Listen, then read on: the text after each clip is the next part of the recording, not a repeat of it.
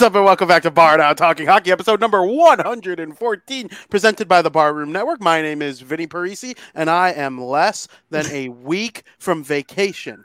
And this right here, this is Frankie Mueller, and he's less than a week from vacation. And apparently, he's already got freaking vacation brain because he doesn't know how to get rid of shit. Oh my god! Freaking top of the show. What are you doing, dude? I'm ready for vacation. You're ready for bam, bam, bam, bam, bam, bam, bam. vacations. All I ever wanted. Are Vacation. Oh, dude, pumped, pumped. We got our first comment from the man of the hour, Mr. Tom Mangarelli. He said, Mr. Sup himself? "Sup, dude? Saw, dude, dude, saw. Shh, we're in a library. Saw, dude." This next week's gonna be very busy for us. It sure is. Frankie and I are getting ready for those of you who don't know um, a bachelor party this weekend. So we're gonna watch Frankie drink a lot of Malibu limes. well, I'm just kidding. I don't know. We're probably gonna probably gonna get pretty creative on that front when it comes to the weekend here, but I'm excited. Um, then when we leave the bachelor party, we have a week in Door County to just chill. So good good Very times busy. ahead for the family. Very busy. I'm excited. And there won't be a show next week. I don't know if you were saving that. Yes. Breaking news. For the, end. Breaking news. But... We'll say it at the beginning and the end. We'll say it at the beginning and the end. Um, the show will be put on pause for one week. And it kind of makes sense because you start the show, the Stanley Cup final, boom. Then, while we're on vacation, we will be enjoying the Stanley Cup final. And then our return show will be two days after what would be game seven if necessary. It, it so works out perfect. It's just, it does work out perfect. And I'm sure we'll watch some Stanley Cup final action. Oh, yeah. At the house. And that'll be super duper fun. And you know what, Frank? I think it's just the Stanley Cup final episode. So let's, let's get right into it. Let's get to the nitty gritty of Stanley Cup final talk, starting with period number one. Ray Leo says, "Hey Vinny, what's up, Ray Leo? How you doing? Big Devils fan. You know Ray? I do know Ray. Ray is a great guest slash friend of the Let's Go Devils podcast network. So he's got a trying to look at his profile picture. Got a Hawks jersey in there? Is that a Devils jersey? That's a Devils jersey, dude. It's green. It's all right. That's green. oh yeah, I zoomed in. and now you see not yeah. a Hawks jersey. Yep, that. Well, it's so nope. small. Yeah, for sure. Um, I wish we were talking about the Devils right here. It, it felt like a year that was a stepping stone to us talking about the Devils in this particular type of episode, but we're not this year we're on the Eastern Conference champion for the first time in over two decades. The Florida Panthers have reached the Stanley Cup final. They reached it by incredible feat after incredible feat, Frank. Yep. Um, not a lot of people expected a team like this to beat there, be there. But before we get into the nitty and gritty of the hockey, I'm I'm excited to see the Florida Panthers, an up and coming NHL team, in the Stanley Cup final. It's fun to have those types of stories when your favorite team isn't involved. Yeah, for sure. I mean, they they've had to go through a lot to get to this point. You know, they beat the Boston Bruins, who was first place in the league with 135 points. They beat Toronto then, who's fourth place in the league with 111 points. They beat the Hurricanes, who are second best in the league with 113 points. But now could they beat the fifth best team in the league, the Vegas Golden Knights, who finished with 111 points? I wonder if that would be the first time a team has beaten has won the cup by beating four teams with more than 100 points. Ah. I wonder. It's got to trying to think who did, it's who did Colorado play in the first round last year? I'm going to go out and say that it was the first time because think about like back in the day and even like back in our early days of watching hockey not as many teams had 100 points in the standing. Let alone like an eight yeah, seed or the lowest seed having to play each of them and beating them like when the kings won as the eight seed in 2012 was it? Or was that 14 i always forget what year they were the eight seed. 12. 14 or 12 12 did 12. i'm sure all four teams they beat that didn't have 100 points. Well, the Devils did. Um, who did they play? Uh, Frank, they might have because remember they had to go through. I think anytime a, a low seed is that that would be the case because you have to beat the three best teams to get to the final if you're the eight seed. And you got to win the. I think they went through the three seed, the two seed. All right, let's see. Is there a way to figure this I out? I think. Yeah, we could figure it out. I'll look up the 2012, Stanley Cup. Uh, win. All right, hold on. 2012 Kings. Let's I got see. it here. I think. They had 95 points. who? The Kings. The Kings. Yeah. right, so, so- and if they were the eight seed, The Kings beat the Canucks in the first round. Did the Canucks have 100 points? yes, They did. they You're had sure? 111 points. Okay. Yes, they were the In round- President's Trophy winners. Okay. Um, and then In round two, they beat the St. Louis Blues. and did they have a? The Blues? Yeah, did the Blues have 100 points? I can't really find it. Yes, they had 109. Okay. And then after that, The third place Phoenix Coyotes, who had 97 points. Aha, see, there it is. Ah, It's tough. It's tough. aha. What about Co- Colorado last year, though? I'm trying to think Colorado last nobody's year. ever done it. I'm gonna say it. Think about it. Colorado. So Colorado, who'd they open up against? So they didn't. That's interesting. Somebody who had a hundred. They were the. They were no. They. I don't think they played anybody. They'd play what wild card, the first wild card or the second wild card last year. Uh, it would have been second. There's no way the second wild Um, card had a I'm trying hundred to and think of who was it. Nashville. Nashville. I'm I'm I'm gonna check Colorado really quick because that's the only one that comes to mind. Um, when it happens, Alexander wants to know. Uh, and we lost Vinny. Alexander wants to know blank. Hi guys, what's your prediction? Um, you're gonna have to wait to the end of the show for that. not gonna spoil it now. That ruins the fun. You all right there? you want to laugh your arse off? Let's hear it I typed in 2022 Colorado Avalanche in In- your browser. in the search bar of this show. It's funny because you're like Alexander wants to know. Alexander wants to know our predictions, That's what you and did, and you were gone. and we're not giving them until the end of the show, my friend. Well, when you were gone, I told him. Yeah. Um, gotta stay till the end, till the Well, very you at least got an answer. I did. Nashville had 97 points. See, I don't think it's happened. It might have not. It might have not. The fact that the Kings, when they were the eight seed, that didn't happen. Because I would have like the Coyotes. The Coyotes were the three seed in the conference, but they were. It was that weird division gets the top three spots type of deal back then. So that's prob that makes sense why they wouldn't have had hundred points. So yeah, I guess. Wow. Well, shout out to the Coyotes run that year too. Then Mhm. if they had ninety seven points and made it all the way to the conference finals and only lost to the Kings, who ended up winning the cup. I don't remember them being that good. Who?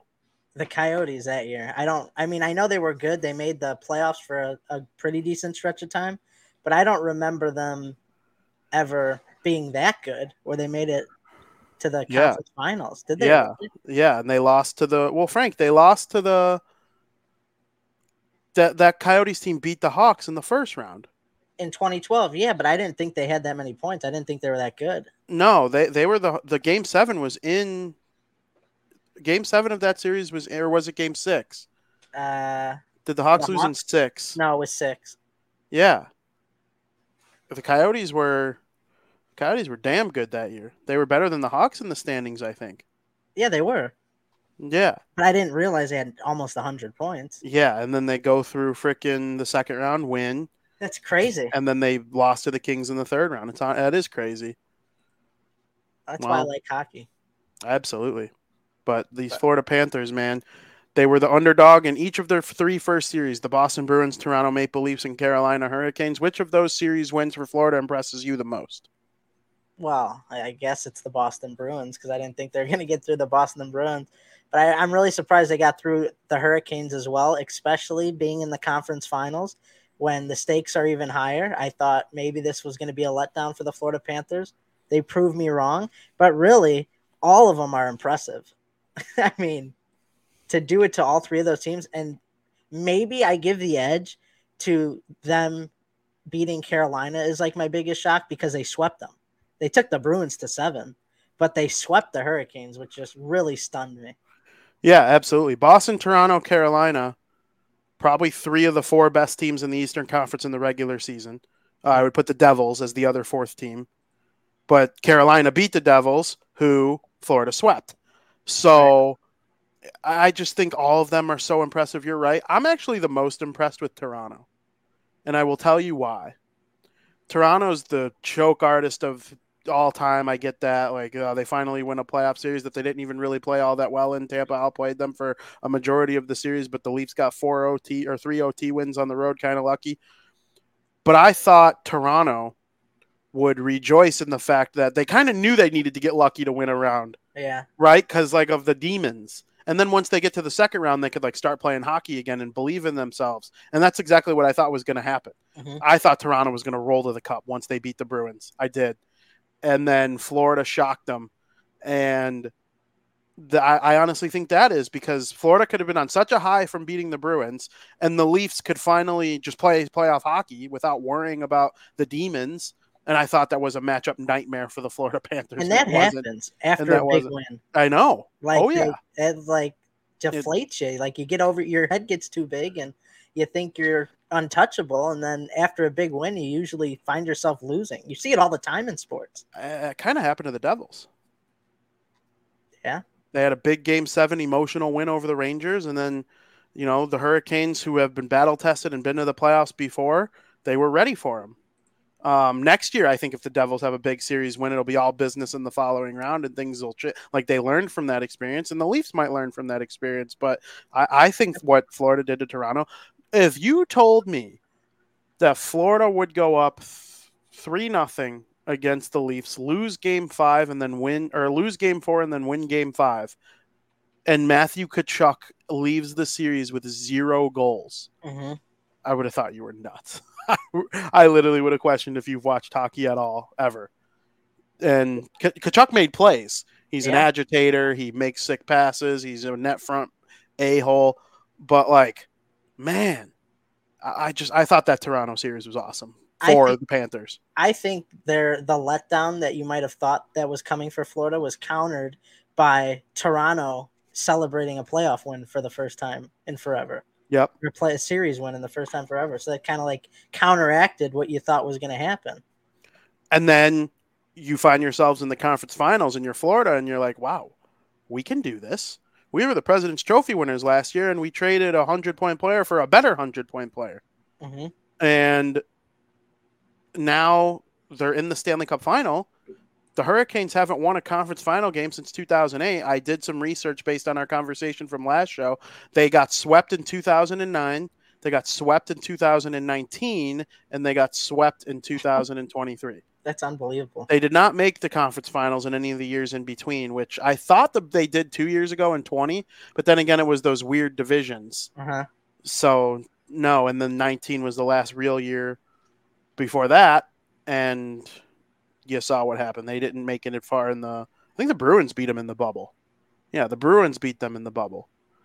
Um, but yeah, that's where we stand with the series that they've done. Um, and Florida now they're in the Stanley Cup final, thinking the same thing. Yep. Yeah, we can. We're going to be the underdogs again. You know, we no one's going to think we can win. I'm not. I have my pick for later in the show, but I think both of these teams can win. Oh, it yeah. is not like we're at the point where like, go ahead, disrespect Florida fourth straight time. Like, see if that see if it works out for you this time. and if you and if like you happen to be right this time, it's like, wow, you got right finally two months into this thing, and we got down to two teams before your a hole was wrong. Like you, nobody's gonna brag if they pick Vegas and they win about like knowing Florida because like mm-hmm. you didn't even think they'd be here. You picked it. I picked right. against them in all three series. You or no? I think I did. I pick no. I, didn't I, pick against them in all three series. I had them beating Toronto. No, I, yeah, I picked against them in all three Yeah. series. But now I'm in the Stanley Cup final. I'm putting an asterisk on whatever pick I make in the later stages of this show because I honestly it could change. The game one winner might be my like new pick, which is the crazy thing about it. But Uh, we should see. yeah, so Sergei Bobrovsky, the goaltender Whew. for the Florida Panthers, to say he's been impressive would be an understatement. Yeah, I so I did some research in the playoffs this year. He's 11 and 2, 221 goals against, and a 935 save percentage, which is just outstanding, right? In the regular season, his stats, you know, weren't that good. He was 24, 20, and 3 with a 307 goals against and a 901 save percentage during the regular season. But now he's helped propel his team into the Stanley Cup final. And not only that, but he's, when we've mentioned this plenty of times on the show before, he's won the Vezina twice, once in 2013, once in 2017. Uh, and from those years, the stats that he has right now during the playoffs were better than any of the Vezina years that he had in terms of goals against save percentage, all that. Now, the sample size, of course, is a lot smaller, but it's still impressive to see he's putting up better than his Vezina type numbers at this stage of the game. That is how great Bobrovsky's playing at the moment. That's what stunned me. Smaller sample size, tougher games though. Tougher games, Yeah. but not only that, it's just it's shocking that even his best years as a goaltender, he wasn't playing as great as he is right now. which is incredible to think about. I I think if Bobrovsky adds a Stanley Cup and possibly a Conn Smythe trophy, I could see him getting into the Hall of Fame. I know that's like pe- Eh, people are going to start, but Frank, Olympic silver, a Stanley Cup, a Conn Smythe, two Vezina trophies. That's, I mean, Henrik Lundqvist is going to the Hall of Fame. He's yeah, got but he wasn't as one consistent Vezina. as Bobrovsky though throughout his career. you. It's You're saying, no, I agree, I agree, but there have been years where Bobrovsky has been like borderline bad. Not, I don't know about bad, but And like I think that's what hurts him going I into the Hall know. of Fame. You know, I know. I, well, do you know his Because- career career statistics offhand, or No, I can I- look it up really quickly? look it up while I talk because I just want to say that, yeah, Bobrovsky's a great goaltender, but you know some of these Hall of Fame goaltenders don't really have that many off years, and with the inconsistency that we've seen from Bobrovsky in the past, I mean, you've even said how goaltenders can get hot and win a Stanley Cup. Does that make you a Hall of Famer? No. I mean, Binnington won the Stanley Cup. If he won the Vezina two more times and won the cup, I wouldn't give him. I wouldn't um, put him in the Hall of Fame. But he's not going to win the Vezina Trophy two You- more but you don't know. I mean, it's weird. I mean, think about it. Bob won his first one 10 years ago, and look how he's playing now. You don't know what could happen down the I line. know, I know, but he's like, okay, he's got he's got top five Hart Trophy, top ten Calder Trophy. There are, in addition to the two Vezina wins, he's got three other top ten nominations. He's been an All Star. His career save percentage is nine fifteen, and his career goals against average is two sixty one. That's, That's good. Awesome. I know, but you just can't hand out everybody to the Hall of Fame. I put nobody in. I'm not saying you. I'm just saying anybody in general. Like I to me, to me, that's not deserving to be in the Hall of Fame. It's Like, not, but I think a Stanley Cup championship and a Conn Smythe trophy with two Vezina trophies. Those are four different things that Lundqvist hasn't done. That Marty Brodeur didn't win a Conn Smythe trophy, but he has a gold medal, two, I think, and three cups opposed to one. But I don't know. I I don't I, know. I, I, I think Bob Not right has. now. My opinion could change. Yeah, I think Bob has an outside chance at the Hall. I do. We'll I see how this series. Uh, right now, no. If they get killed by Vegas, like just- like, there- there are locks. anybody in the Hall of Fame. Me either, me either. But like, to me, like Bobrovsky, I hate to say this because I don't mean this in a bad way, but he's not really deserving of it. I don't know. I think I'll disagree with you if they win the cup and he gets the Conn Smythe trophy. I It'll do help. because because. I, I wonder where his. I'm using Lundqvist as an example because he doesn't have a cup and he played mean- around the same time. Who are other goaltenders who have won one Stanley Cup and a Conn Smythe, who probably aren't going to go to the Hall of Fame? Let's think about it. I think Jonathan Quick is going to be a Hall of Famer. I do too. I think Tuukka Rask has an outside chance. He didn't win the Conn Smythe Trophy though. He didn't even play in his Stanley Cup that he's got credit for. I'm gonna list, been list the goaltenders that won this Conn Smythe. I honestly Vasilevskiy's a lock. Vasilevskiy's Mount Rushmore. Um, Jean-Sebastien Giguere won the Conn Smythe Trophy, but he didn't win the Stanley Cup that year. Um, Let's see I don't think the list is very long. for what. Oh, the Goalies who have won the Conn Smythe Trophy. let's see. A lot of the times just goes to guys who like lead the playoffs in scoring or lead the Stanley Cup champion in scoring. and then Jonathan Quick, hmm Tim Thomas, Not a Hall of Famer. right? And he won the when the Bruins won the Cup in 2011. He won the Conn Smythe. Not a Hall of Famer. But Tim Thomas wasn't a consistent top goalie for 10 years. That's true. Cam Ward with the Carolina Hurricanes, Okay, Cam Ward, his numbers are bad.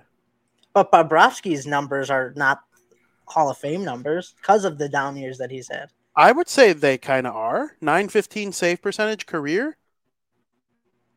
Yeah. I mean, I'm looking up I'm looking up Lundqvist numbers cuz I like shitting on Lundqvist. Um Henrik Lundqvist. His save percentage is 918 and his goals against is 243. He's got one Vezina, two-time All-Star. good goals against though.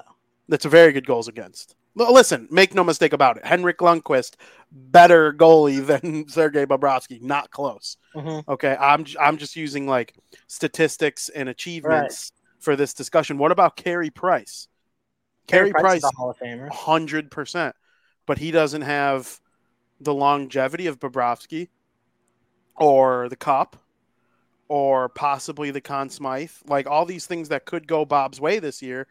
I think there's an outside chance. I'll, I'll give you that. There's an outside chance, but he needs a lot of help. He'll Yeah. need more than a Conn Smythe and a Stanley Cup, in my opinion. Yeah, he'll probably need a, another deep playoff run would help. Because, like, if next year he's a bust, I mean, this inconsistencies are hurting him. How about this though?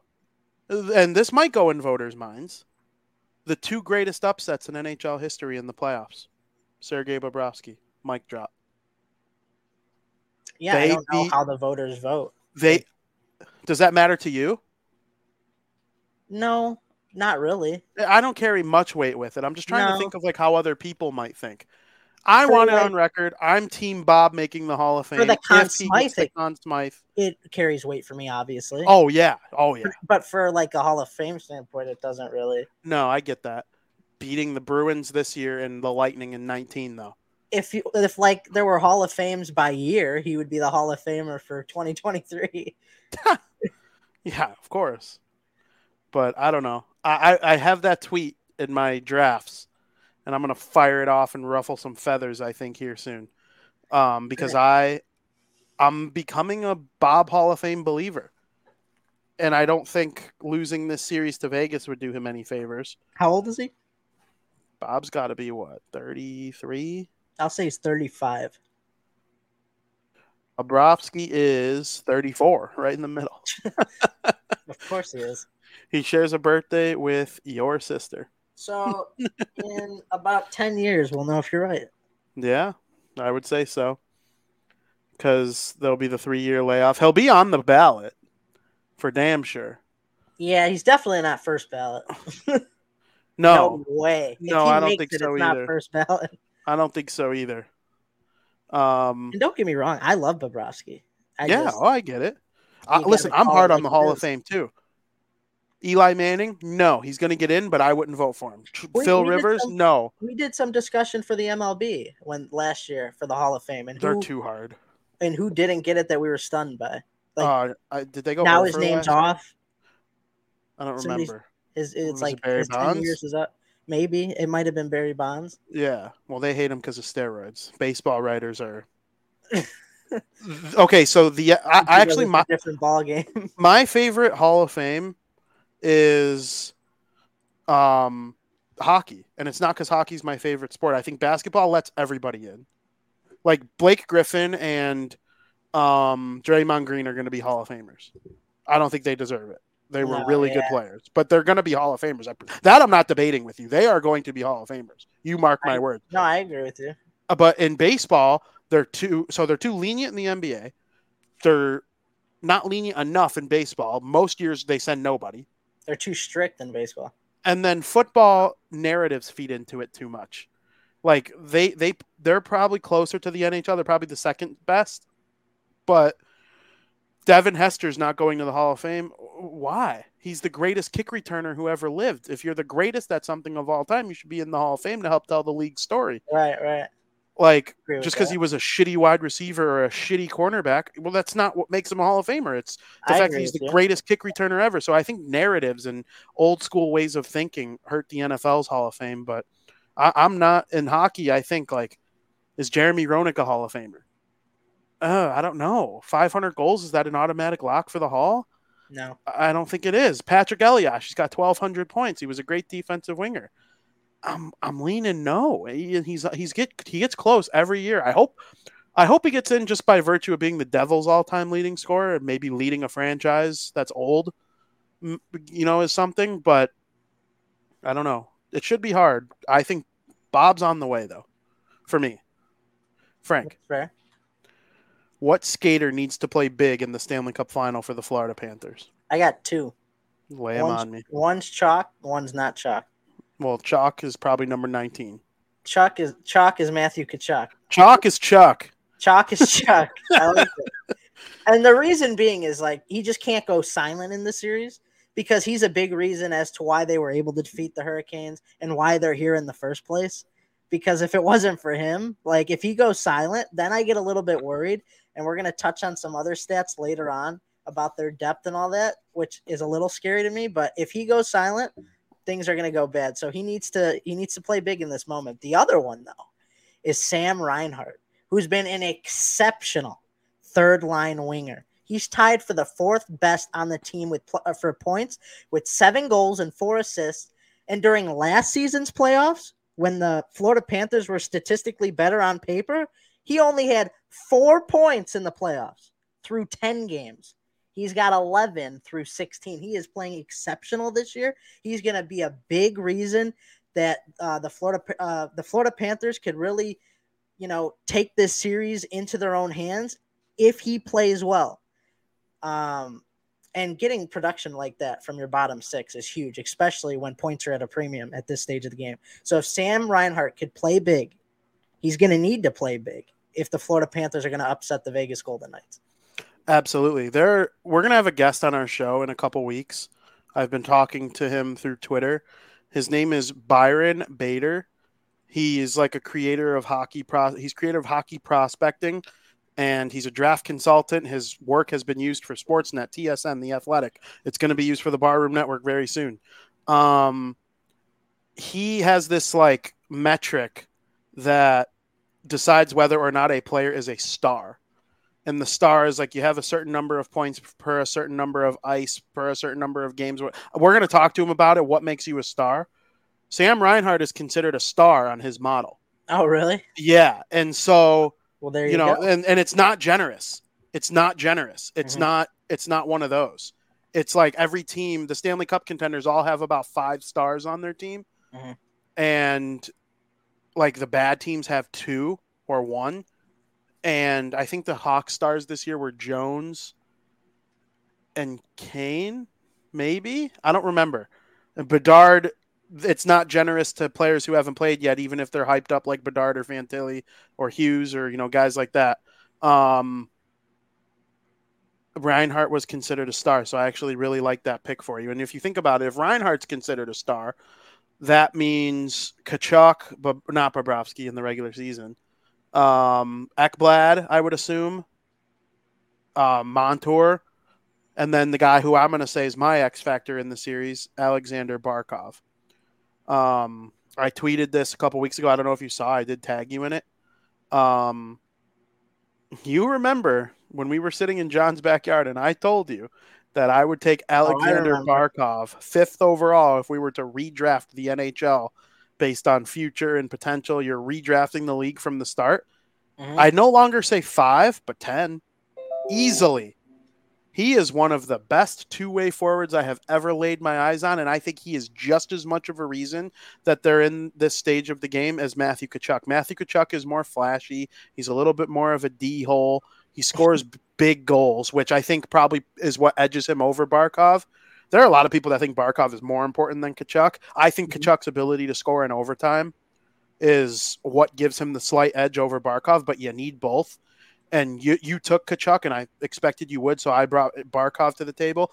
Mm-hmm. Like Barkov is the reason I'm so excited about the Devils because I think Hischier and Hughes are the same way.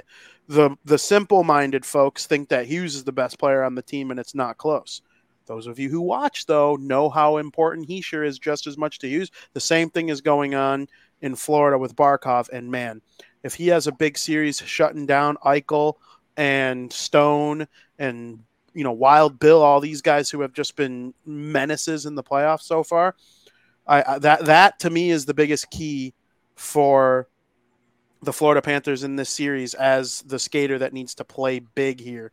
Um, if Wild Bill finds a way to slow, which we'll talk about them in a minute, but if they get shut down, the Stars on Florida, then I think you know that that's a big issue. So that's why I have Barkov right there with you and Tkachuk, and I like your Reinhart pick too. But the other guy I would put as my second, I'll mention him as an X factor here in a couple seconds. But uh, so who's your X factor? Maybe a non well known player. They might have had a sick regular season, but a lesser known player that is an X factor for you. Sam Bennett. Sam, Sam, Bennett. Sam third overall pick in 2015, something like that. He was a really high draft pick too. Yeah, I mean he he's kind of he hasn't been what everybody has hoped for. But I mean, ever since coming to Florida and leaving the Flames, I mean, his career's really been rejuvenated. I mean, his best two years of his nine year career came with the Florida Panthers statistically. And right now, he's tied with Reinhart with the fourth most points on the team. He's got four goals and seven assists. I mean, to me, that right there, I mean, is a big X factor. I know he's been playing better the past couple years with Florida, but I mean, a guy like that, you need a guy like him on your team. I agree. And listen, if Bennett was like an eighth overall pick or whatever, What's up, Mike? Hey, dude. What up, Luigi? Mike, Luigi, looking. What's up, Travis? What up, Trav? Um, I think. Okay, so you brought up Bennett, and I was saying eighth overall pick. Sorry, the picture of Luigi threw me off my game. Um, sometimes in the first round, you just got to hope to get like good players you're not always going to get a superstar. Right. Like the Devils took McLeod 11th overall. He scored the biggest goal in game seven, and he was a menace in the faceoff circle and played good defensive game. Uh, he didn't live up to being an 11th overall pick. Is he an NHL player or not? what do you think you get in the draft? You think you get Sidney Crosby in every draft? No, if your guy that you draft in the first round becomes a solid NHL player, you're in business because that most likely they're going to be a bust and be nothing. So if you get Sam Bennett eighth overall, you're counting your blessings. You know, you got to be at the tippy top of the draft to get the Fantillis and the, you know, the Bedards or the Hugheses or the Hischiers or the Kanes. Every now and then you get Pastrnak at 22nd or you get Henrik Zetterberg in the sixth round. Like every now and then something like that awesome happens. Jesper Bratt in the sixth round. But if you get a Sam Bennett, count your blessings because it tends to even out after a while. Um, and that that's why I'm like I'm so impressed with like bottom six players because most of them they were the best player at, on their junior team, mm-hmm. and I think Sam Bennett is an incredible example of that. I'm happy you brought him up as your X factor. For me, I'm gonna go with a guy. I don't know if you would consider him like a star on the team. I don't. I, he had a huge year, but he's a very good like middle six forward. Carter Verhaeghe. Oh, he had 40 goals. He had 40 goals, which are like star numbers in terms of goals scored. But I see Verhaeghe as just that, a goal scorer. He's, mm-hmm. You know, he's not Barkov or Tkachuk, who's making every single player on the ice better around him. But what he does have the ability to do is take advantage of opportunity. And Verhaeghe, big goal, uh, the OTGWG, yeah. the gate, the the SWG against the Bruins, the series winning goal in overtime just a monster when he, you know, is ripping pucks. And I think he has a chance to be an X factor for the Florida Panthers because, man, his shot is outstanding. He's got a clutch ability. If he's playing with Tkachuk or Barkov or you know Reinhart, um, one of these other guys who can make awesome passes on a regular basis. Um, Verhaeghe is all that in the bag of chips as the X factor. I love Yeah, Verhaeghe. Verhaeghe's outstanding. I would get a jersey for Verhaeghe. Verhaeghe. That's how much I like him. I believe that. You know, I was thinking about getting a winner, uh, whoever wins a jersey from their favorite team, from a player that we're of a player that we're going to name as our favorite. Um, Okay. because I I That's fine. I- I have a clear number one on each team, and or I it's tied on one of the two teams, but I'll say whoever has the higher Conn Smythe finish. Um, that's who I would get, or whoever wins the Conn Smythe get that jersey. Ooh, I don't know. I want one of these two jerseys though. Um, because this goalie jersey? uh, I I don't own a goalie jersey. Oh no, I own two. I'm stupid. I have Wah with the Yeah, Avalanche, you have, well, I remember you having one. and I, I have a Brodeur.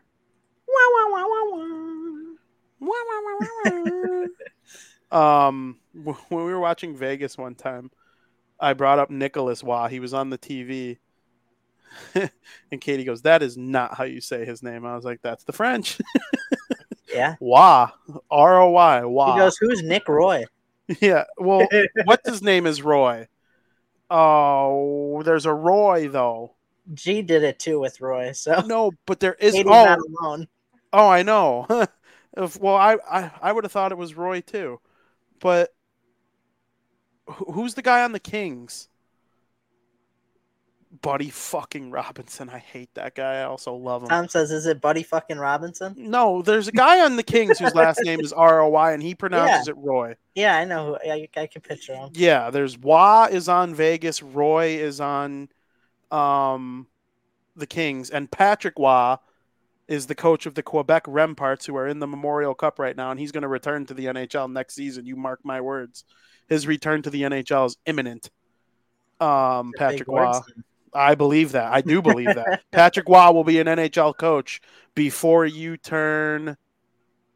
You're 25, about to be 26, or are you 24, about to be 25?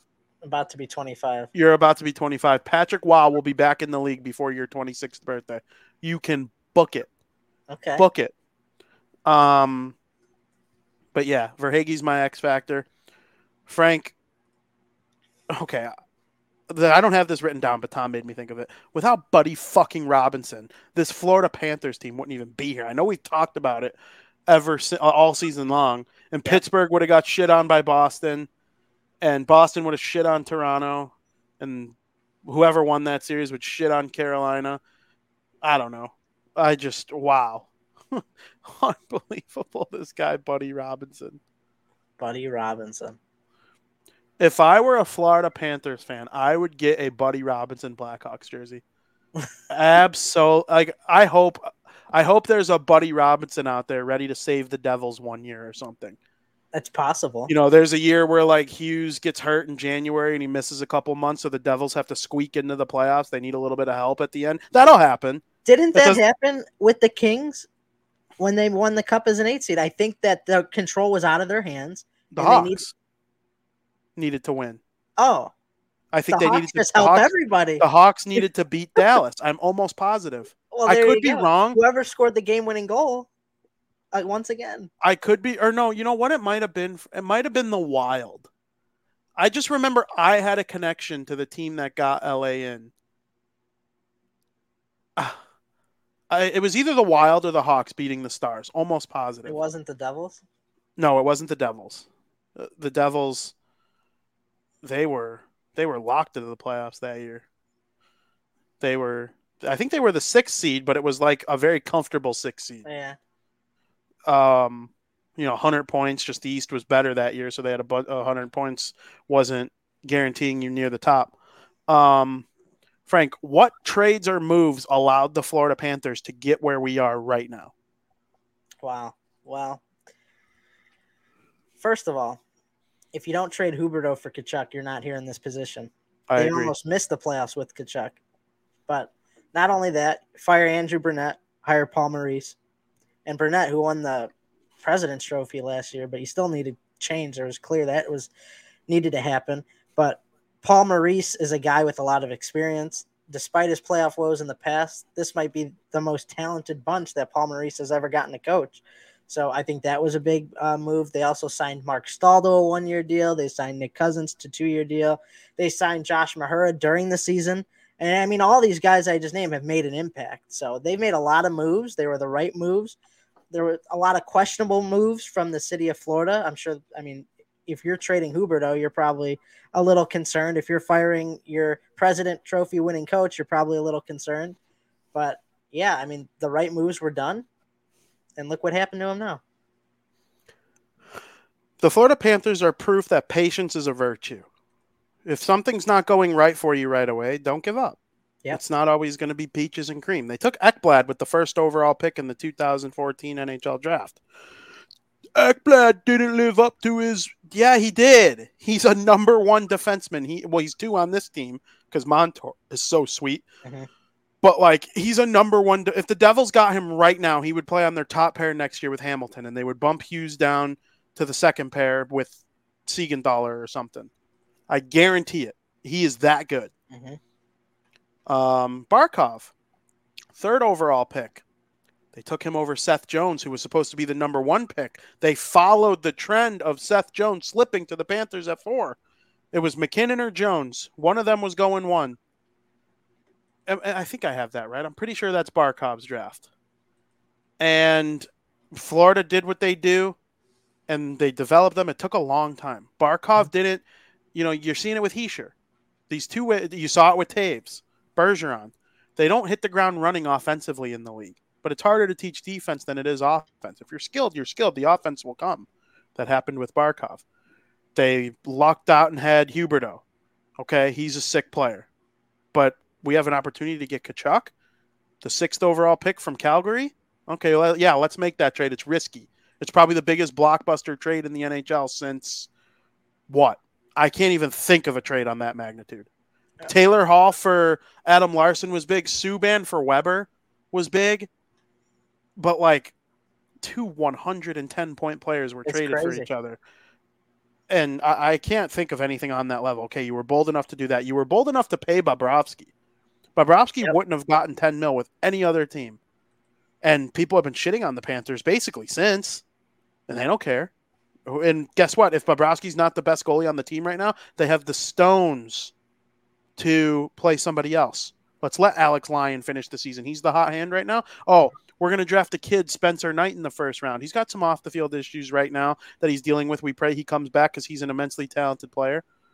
But just the development and the patience that this team has displayed, you know, they could have overreacted to getting swept by Tampa. The Rangers are about to overreact to a game seven loss of the Devils. The Leafs are about to overreact to a five game series to the Hurricanes. Panthers didn't overreact.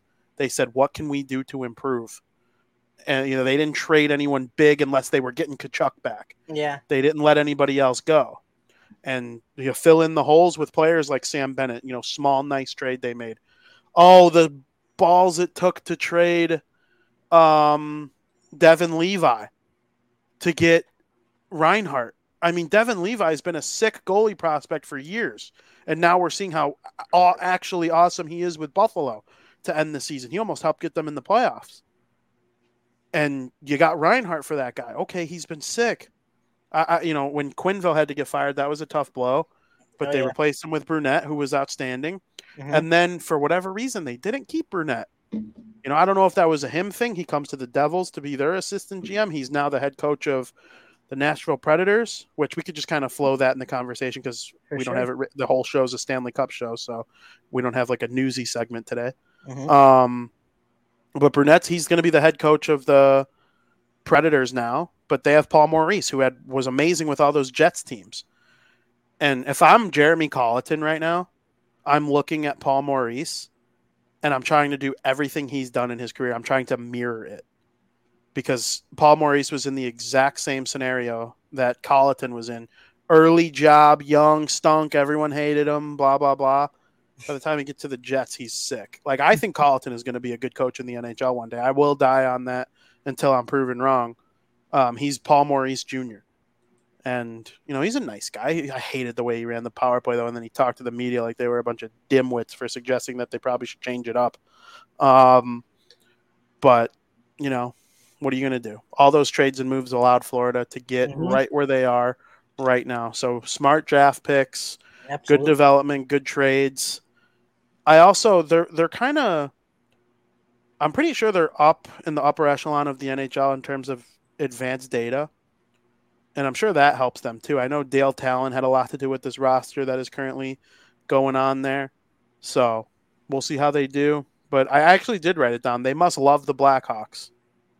Yeah, I mean, isn't it crazy how one little point in time could change history so drastically? It's Yeah. like it's like everything happens for a reason. Like the Blackhawks were supposed to win that day in order to get the Panthers into the playoffs, now into the Stanley Cup final. And if the Hawks were to lose that day, there's a good chance that the Blackhawks don't even win the draft lottery. So it's like everything kind of meshed together here. Everything came Yeah. full circle. and Pittsburgh missed, which ended now Sidney Crosby has two missed playoff appearances in his life, his rookie year and last year. Um, and then I'm pretty sure Montreal forfeits a first round pick, or not forfeits, delays a first round pick and a generational draft because Pittsburgh missed the playoffs. It was a it was a lottery protected pick for Pittsburgh. Lottery meaning you're participating in the lottery. Yeah, right. Um, that's that's the way it goes, man. Buddy fucking Robinson.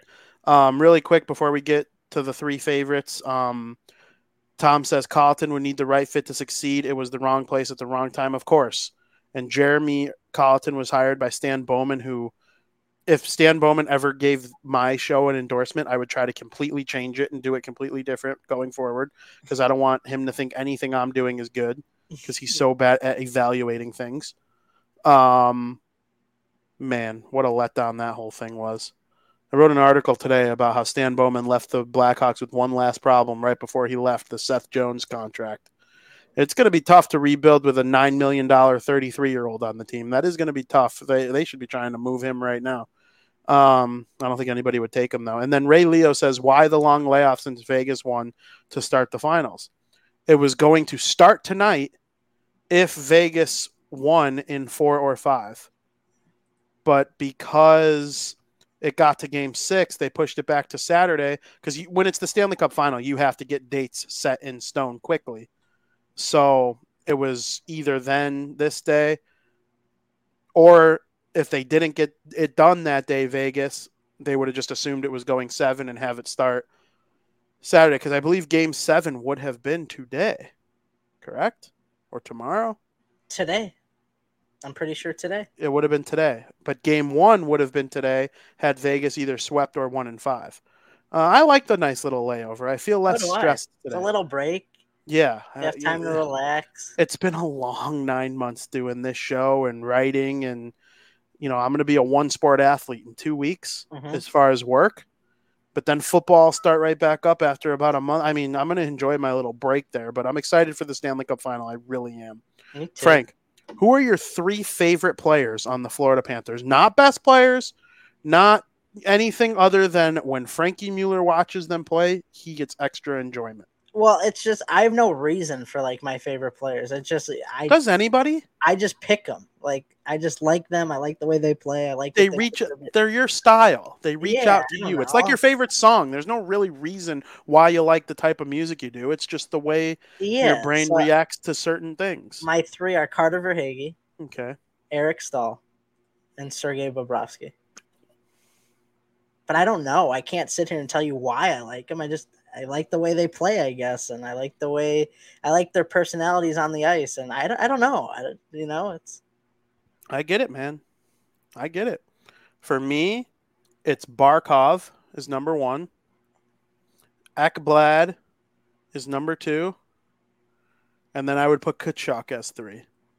I like Matthew Tkachuk. I tweeted a long time ago. I tweeted a long time ago. I wish I could go to the hockey store and buy the Devils a Tkachuk. I honestly think, I think if I could pick a player to put on the Devils right now, it would be him, not McDavid, not Matthews. They have Hughes and Hischier. They don't need. They need a Tkachuk. If they can add a Tkachuk, I think it would be game over for the league. Where if they added McDavid, you're pushing one of Nico or Hughes to three C, or making Hughes a wing, which then he's less effective. I don't know. I Matthew Tkachuk. That's who I would add to the Devils right that's now. fair. Not That's I fair. wouldn't draft him number one overall, in a region. I'm saying for what the Devils have on their roster right now, if I could complement it with any player in the league, it would be Matty T. Okay, that's fair. So those are my three, and then Barkov. I love two way players, the Selke guys. Those have always been that. You know, when I have kids, you know, other parents are going to show them McDavid highlights and stuff. I'm gonna be like, no, you watch Bergeron. Yeah, Okay, you you're watching that. I heard you you're watching Barkov highlights. You're not watching Patrick Kane highlights. You know, we'll let the other skill. You're you're gonna make ten million dollars. No, I'm not gonna say that, but like you, I like Bergeron. yeah, I like Bergeron and Toews. Oh, Toews in his prime. Toews in his prime, dude. He was Barkov. What Barkov is now. If you know, and like the offensive ceiling is a little bit higher on some of these younger guys now. Like he sure already has an 80 point season. It took Toews 10 years to get an 80 point season. But like, you know, I think the offense in general is higher now. That's not a knock on Toews. If he played now in his young days, he'd be there. But I just love those Selke type guys. Oh, I'm not even going to say that guy because might mention him next period. But that guy too. Um, you know, Kopitar. Ooh, I loved Kopitar in his prime. Still kind of, he's still really damn good at what he does. But But it's like I don't know. I just I don't have reasons all the time for why I like players. sometimes it's just their style of play. Like I can describe why I like them, but that's not like like why do I like Barkov more than you know other two way centermen in the NHL? I don't. It's just the way he plays. It's Yeah. just when I look at him, I'm like, I honestly think as of right now, if I had a kid who's five right now learning to play, and we were watching some highlights of any player in the league, I might show him Barkov's. Like you're going to defend like this. You're going to have this kind of this is the kind of motor you need. It's not, you know, the offense will come if you play good D. You'll be 10 times more valuable. Teams will value you more than a guy who has 20 more points than you. Like, th- those are the things I really look for. It's just a I mean- perfect player. Think about it. Like Toews is my favorite NHL player of all time, Mhm. right? But like he's not the best NHL player of all time. He's boring. Like during interviews, he's like no emotion, just monotone. So like, why do I like him so much? I don't know. It's just there's something about him that I love. Well, he fits my mold of player. So, like, my kids will be watching Toews highlights too. But that's not why like we like him, like right? Or maybe that's why you like him. It, it's what drew me to his game. Yeah. But And there's then when just, he- I don't understand. It's Yeah. weird. There's no rhyme or reason. it's like- but- it's not like Toews is like a Zegras type of guy. Zegras is goofy, funny, loud. Like if you were to hang out with Toews, it might be a little boring, right? You might just, I don't know. think of Crosby. Crosby's a two way. Crosby's the best version of everything I've said about any of these players. He's not as offensively skilled as McDavid, but if McDavid changed his game a little bit to be more like Crosby, they'd win the cup. Um, What's I don't up, know. Joe? what's going on, Joe? Why Um, he get all caps and I get lowercase? yeah, but you get the long-winded name. That's true. I'd almost rather that. Um, I I love Crosby too because Crosby's a Selke type guy. He never won it, but he's a Selke type guy. He's really good defensively. Auston Matthews, same thing, two way guy. Um, you know, oh, I know. is what it is. Frank, there's another team in the Stanley Cup final. The Florida Panthers were the winner of the East. Now let's check in on the winner of the West, the Vegas Golden Knights in period number two. Welcome to period two, Frank. The Vegas Golden Knights have made it to the Stanley Cup final for the second time in their six year franchise history, and it is also the fourth time in their six year franchise history that they have been in the Western Conference Finals. This time they avoid a big scare by its clobbering time, the Dallas Stars in game number six of the Western Conference Final. They went up three nothing, and then they they were kind of thoroughly outplayed in that third game. They won, dominated on the scoreboard, but Dallas kind of kicked their ass. But Jamie Benn cross checks guy to face, gets suspended, five minute major, another penalty later all of a sudden Dallas has momentum. They win game five, force game six. Now Vegas's backs could be against the wall if they lose this game, and it all of a sudden is game seven back in Vegas. While Vegas says no, thank you. They dominate the Dallas Stars in this game, and they advance to the Stanley Cup final. What was your takeaway from the Western Conference final? I gotta address something really quick before Uh-oh. we go any further. because Joe says it autocorrects to Vinny in all caps. Mine does too. Why is that? You have both texted my name in all capital letters before, multiple times. Really? Yeah. Because, like, there are a couple names in my phone that autocorrect to all caps too. Um, Zach is one of them for when I would yeah. tweet Zach Parise's goals in all capital letters on Twitter. Really? Um, yeah, uh, David. Oh, yep, David is all capital letters on my phone. It correct, autocorrects to from every time David Pastrnak has scored. really? Um, uh, the word Hughes. Yep, another all cap letter name for me. So yeah, that happens with autocorrect sometimes. that's that's interesting. But I'll, now to go back to Thank you guys for both being very excited when you text me from time to time. we just love you. Now, got a little graphic. I actually could have put up this graphic for the uh for the let when we were talking about the Florida Panthers. Kind of forgot about it, but here's the Vegas Golden Knights path of how they made it to the Stanley Cup final. They beat the Winnipeg Jets, then they beat Connor McDavid and the Edmonton Oilers, and they ended their run to the Stanley Cup by beating the Dallas Stars. Now they just got to play their game to beat the Florida Panthers. I mean, you just stick to what you know, and you know, the we'll see. I don't want to say too much. Yeah, I mean the Vegas Golden Knights are so sweet. Um, they really have come a long way. When we say trades or moves that allowed this, I'll break it down even further. But they've just been one of the model franchises in the NHL since coming in, and I think what they've done is admirable. And I am happy to know that a team will be winning the Stanley Cup for the first time ever this um, season. Frank, Winnipeg, Edmonton, Dallas. Which one of those was the most impressive in your brain? Dallas. It was the Dallas Stars. Hmm. Um, Dallas was very good going into the that round, and I, you know, I kind of was a little nervous for the Vegas Golden Knights, but they dominated. Then the series started to get away from them a little bit, but then they just shut it down, and their depth kind of won them the series. And you know, I, to me, Winnipeg not impressive at all whatsoever. Probably the least impressive playoff win of the entire Stanley Cup playoffs, in my opinion, because they there were a lot of injuries that the Jets had to deal with, and then you know how I feel about the goaltending for Edmonton, so that really didn't impress me much either. But let's hear what you got to say. I am going to pick Edmonton, but I agree with you about the goaltending and Dallas. Like, you know, it's probably a better overall team than Edmonton. The reason I'm impressed with the Edmonton series is they kind of shut down Draisaitl, right? true. And it proves to me that Vegas, Yeah. Vegas's depth is unholy. It's outstanding. It's everything you need to take down a team like Edmonton. McDavid, one of them are going to have their cake and eat it. it, it was, you know, they were both going against the Kings in the first round, Mhm. Draisaitl and McDavid. They were both so good that they both lost in the second round and were still the top two leading scorers in the playoffs, even though Draisaitl fell off tremendously.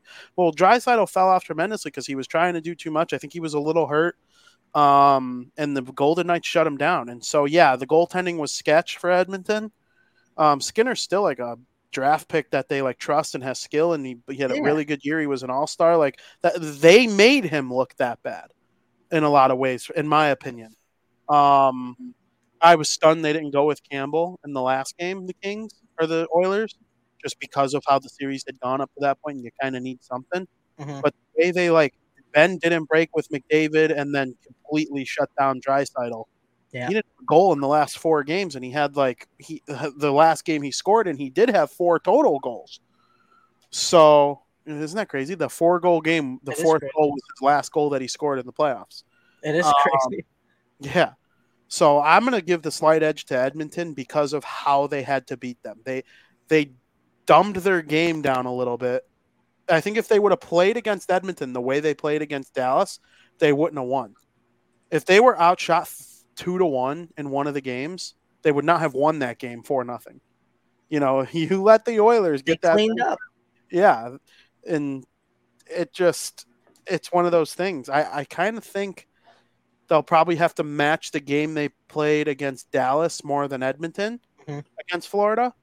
But I just think it was an they adjusted the most for the Edmonton series to get it done against that particular opponent, and I was impressed with Bruce Cassidy in that series because of that reason.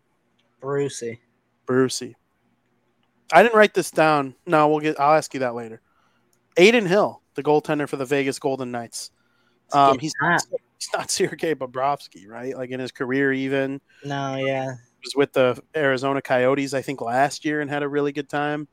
Um, he's Yeah. with the Vegas Golden Knights this year. They had a, a group of goalies, you know, contribute to the effort this year. I would say Logan Thompson was probably their number one for most of the season, but they got contributions from a lot of different people. And Brossoit, Laurent Brossoit, oh, was the number one to start the playoffs. He gets hurt.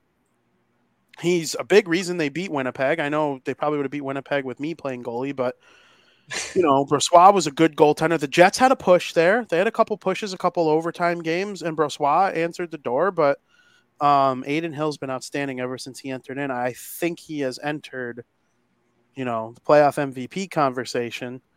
But you know, a, a shutout to end the Dallas series, just outstanding stuff from him. What do you have on him? You know, Adin Hill is just one of those goaltenders that's getting hot at the right time. I mean, he's been a pretty decent backup for the Vegas Golden Knights all year. Haven't played many games, maybe like 15, 16, 17 games, right around there, somewhere in the ballpark, you know. But throughout his career, like you said, he's had very mediocre stats. He's the type of backup goalie that would give you what you needed to give your starter a break, put him in, he'll do the job, but nothing like that you could expect exponentially from him, right? And even with Vegas during the regular season, he had mediocre stats, but he had a better team in front of him, which naturally is going to give you more wins. He had more wins with the Vegas Golden Knights than any other team in his career, but that's because, I mean, look at the quality of play in front of you, right? And right now, during the 2023 playoffs, Adin Hill seven and three with a 207 goals against and a 937 save percentage. Those numbers right now are better than Bobrovsky, and the sample size is relatively similar. I think Bob has like four extra games played, but still, he, I mean, the stats he's putting up is just remarkable. But the question here, and the question that you kind of see when you look at his career stats, is can he keep it going? That's very fair. Um, Vegas is an example of a team that I think could win with average goaltending. They're getting better than average goaltending, and from an average goalie. So you know, we'll see what happens with him. There's less to talk about with him than Bobrovsky. Like we're not going to go into a whole Hall of Fame spiel when talking about Adin Hill, but he they can win the cup with him if he keeps playing the way he did against Dallas and against Edmonton. Um, it couldn't have been easy to go from you know, McDavid and Draisaitl and Nugent Hopkins and Hyman, and then oh, we finally beat them. But now you got Jason Robinson, Roope Hintz, Joe Pavelski, you know, all these guys ready to just try and make your life complete hell. Um, that's what it's been so far for this series with Adin Hill, and I'm I'm happy for the guy. Yeah, I mean, good for him. Absolutely, we'll see what happens with him in the Stanley Cup final. Frank, what skater needs to play big? One, I got a skater, and then I got a pair. Ooh. So I got my chalk, Jack Eichel, much like Matthew Tkachuk. It's going with the same reasoning, reasoning, but Mark. I, but I have more than one reason here, right?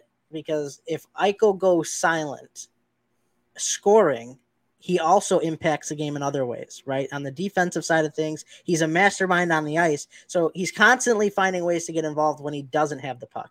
So if he goes silent on both ends of the occasion, then that's going to be troublesome for the Vegas Golden Knights. But I thought just because I'm including Tkachuk, I'm going to include Eichel because it always seems like when two powerhouse athletes are playing each other in any game, any series, it seems like one always goes silent. It's not like 12 rounds. Eichel throws a punch, Tkachuk throws a punch back and forth. Hat trick from Tkachuk, hat trick from Eichel. It just doesn't happen. It just seems like somebody goes silent. So in my opinion, it's going to be who goes silent first in this series, Eichel or Tkachuk. We'll see.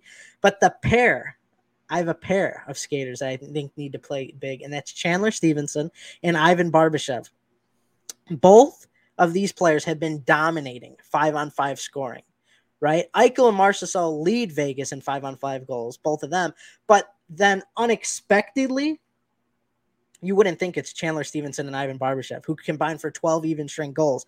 Vegas has scored a total of 60, uh, 62 goals this postseason, with 40, 49 of them being five on five. I think that's huge because they're not relying on a call here and there. They're not relying on a trip or a delay of game, you know, those lousy delay of game calls to get them back into a game. They've done it by scoring five on five. And those guys are going to have to play big. They're going to have to step up and continue doing that. And hopefully that that doesn't falter off after three rounds. But if they do, that's a huge advantage for the Vegas Golden Knights. They won't need power plays to win this series. Absolutely. Chandler Stephenson has just been such a great player, such a great story. He lead he led the Golden Knights in scoring this year. And you know, Eichel's still getting into the swing of things in the regular season. He's fully looking like Eichel again in the playoffs, and I think he'll lead the team in scoring if you combine each of the next six years, you know, I think Eichel will probably come out of that, you know, stretch as the Golden Knights' leading scorer, and we know he's their best offensive player. But I mean, Stephenson has been outstanding. I was going to say Eichel too as my skater that needs to play big, but I'll throw two other guys out there. Mark Stone. Okay, I think Mark Stone is up there. We've talked about it in this show a thousand times. We're going to talk about it a thousand more. He's the best defensive winger of this era, this 2020s era. And, you know, the fact that he was healthy enough to get into the playoffs and then he was healthy enough to be productive and he's been great. He's kind of mean. He plays a hard game. Um, he obviously did something that pissed Jamie Benn off, you know, that made him use his face as a cutting board. but, you know, Mark Stone is just that type of player who can make plays. And then everything I talked about with Sasha Barkov, say it the same, but maybe a little tick off you know, Barkov is a tick better. Uh, he's a lot better, but that's that makes it sound like I'm crapping on this guy. Wild Bill, William Karlsson. He doesn't score quite as many goals as he did in his first year with Vegas, but I don't think it's I think it's by design that he doesn't score that many goals anymore. When he was with Vegas, they needed offense from him.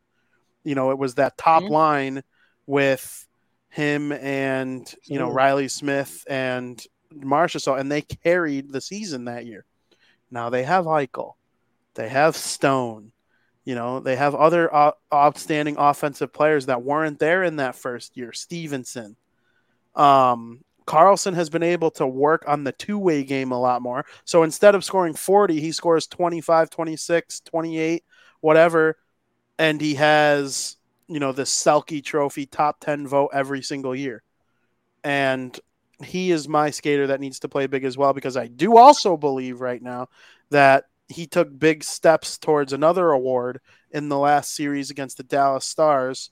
Um, if he has a big Stanley Cup final, this Vegas Golden Knights team can win. I actually, I'm going into it seeing him as the second most important wow. forward behind Eichel. It's fair. Yeah. So, Frank, what about X factors? Some of the guys who might not be, and we didn't even mention Marchessault as a big player, you know, he needs to step up big too. He's been outstanding this playoffs. Oh, yeah, for sure. But like, I don't think either of us were planning on naming him as X factor because he needs to be a main factor. So yeah. just wanted to make sure he was mentioned too and get his due. My X factor is actually Wild Bill. Oh, okay. Just because not so much with scoring, but he's going to be tasked to shut down Matthew Tkachuk. He's already been tasked to shut down McDavid, Roope Hintz. He limited Roope Hintz when he was out there playing with him to two points in their final five games of the playoffs, which is just amazing that he was able to shut down McDavid and Hintz. And I mean, Karlsson should see a lot of time when Tkachuk is out there on the ice. So that's going to play a major role because Tkachuk has just taken over every series he's participated in. And if Wild Bill scores zero goals, but Matthew Tkachuk is contained, I would be thrilled if I was Brucey. Mm-hmm absolutely thrilled. It might cost him the Conn Smythe Trophy, but like, would you rather win the Stanley Cup? I don't exactly. like worry about your Conn Smythe Trophy. Like you're William Karlsson. like you're one of the best two way forwards in the league. Everybody knows how sweet you are. Um, you know, so I get that. I get why you say it because you know he's not one of the three like superstars on the team, but in my world he is. In my world he is. I think he's the second most important forward on the team. Um, and in a lot of cases, you can say he's the first because sometimes I value the two way game more than a couple extra points. I do. It's just the way my brain works. I've seen, you know, in the playoffs, Crosby has sacrificed offense to play the game the right way. He scores less in the playoffs in 16 and 15 and 17 than he did in the earlier years, and the Penguins would just get bounced. Like, you know, I, I think those things are important. So Wild Bill, great player. My X factor, nice guy, tries hard, loves Uh-oh. the game. Phil Kessel. Phil Kessel has a chance to win his third Stanley Cup in his career. He's not a star like he was in the first two Stanley Cups. You might remember the HBK line with Hagelin, Bonino, and Kessel. Um, but man, I love Fat Phil. Um, he's just a great player. He always has been. He's not as much of an offensive, you know, powerhouse. He was a power play merchant with um Pittsburgh. I think he had 50 power play points in that second That's Stanley Cup year. Like That's just you know, and listen, people rip on Draisaitl and McDavid for being power play merchants. Okay, that's the difference between them being 150 point players and 110 point players. It's not like they don't get any five on five points, and that was the same thing for Phil Kessel. But like, not everybody could stand on that power play and make Evgeny Malkin and Sidney Crosby have a top flight power play. There's a reason it took Phil Kessel coming there to help them get over that Yeah. hump and win the Stanley Cup again. You know, he's not going to be doing those things for Vegas in this series, but if I was a player, I know I would just feel warm around Phil Kessel, mm-hmm. knowing he's like in the locker room. If he's in the lineup, if he's not in the lineup, he's somebody that I always want around me. And hey, I'm happy to see him playing in another final. This is going to be good stuff. Phil Kessel, man. Remember the days we would play GM Connected? Yeah, oh yeah. He, he, he would always be like a guy that everybody wanted to trade. He was for. a hot commodity because didn't he have like a, a wrist shot that was through the roof he when he was might with have. the Leafs? I mean, Phil Kessel was very, very, very good during his prime, and yeah, three Stanley Cups potentially. That's Yeah. insane. It's hard to win three Stanley Cups. It's hard to win one, let alone three. It is. I'm trying to see how often he's played in the playoffs. Um, because it hasn't been a lot against Dallas. He didn't play in game six or seven. Let me see. Um, when's the last time Phil Kessel played? It's not every game. Um, Phil the thrill. but the reason I, I'm mentioning him as an X factor is because I don't think he needs to be playing for people to, uh, you know, kind of take note from him and be interested by him and you know those types of things. But uh, let me see if Isn't his. Iron Man streak gone? Um, no? I don't know actually. I thought it ended, but The playoffs, not. the playoffs doesn't count. No, I thought it happened during the regular season, didn't it? Or no? Let me look. If he played all 82 games, then no. But I don't know why. Where's Phil? I'm just gonna do it on the computer. What am I trying to mess? I also didn't know that the playoffs didn't count either. Yeah, Phil Kessel played in all 82 games this season. And the playoffs don't count. He hasn't played since Winnipeg, Yeah, which I didn't even realize count, it's right? been that long. No, the playoffs don't count. Okay. Uh, is he, I don't think he's not hurt because he's a healthy scratch. Well, I was gonna say I haven't heard a lot of Phil Kessel's name lately. That's why he hasn't been around since Winnipeg. Yeah. So, well, I still am picking him because I stand by what I said. I think he matters I like just it. being there at all. So I like I it. probably like should have had, probably should have had that ready that he wasn't hasn't played since. I knew he hadn't played at the end of the Dallas series, but um, since Winnipeg, wow. I mean, probably don't want him out there and against the Oilers.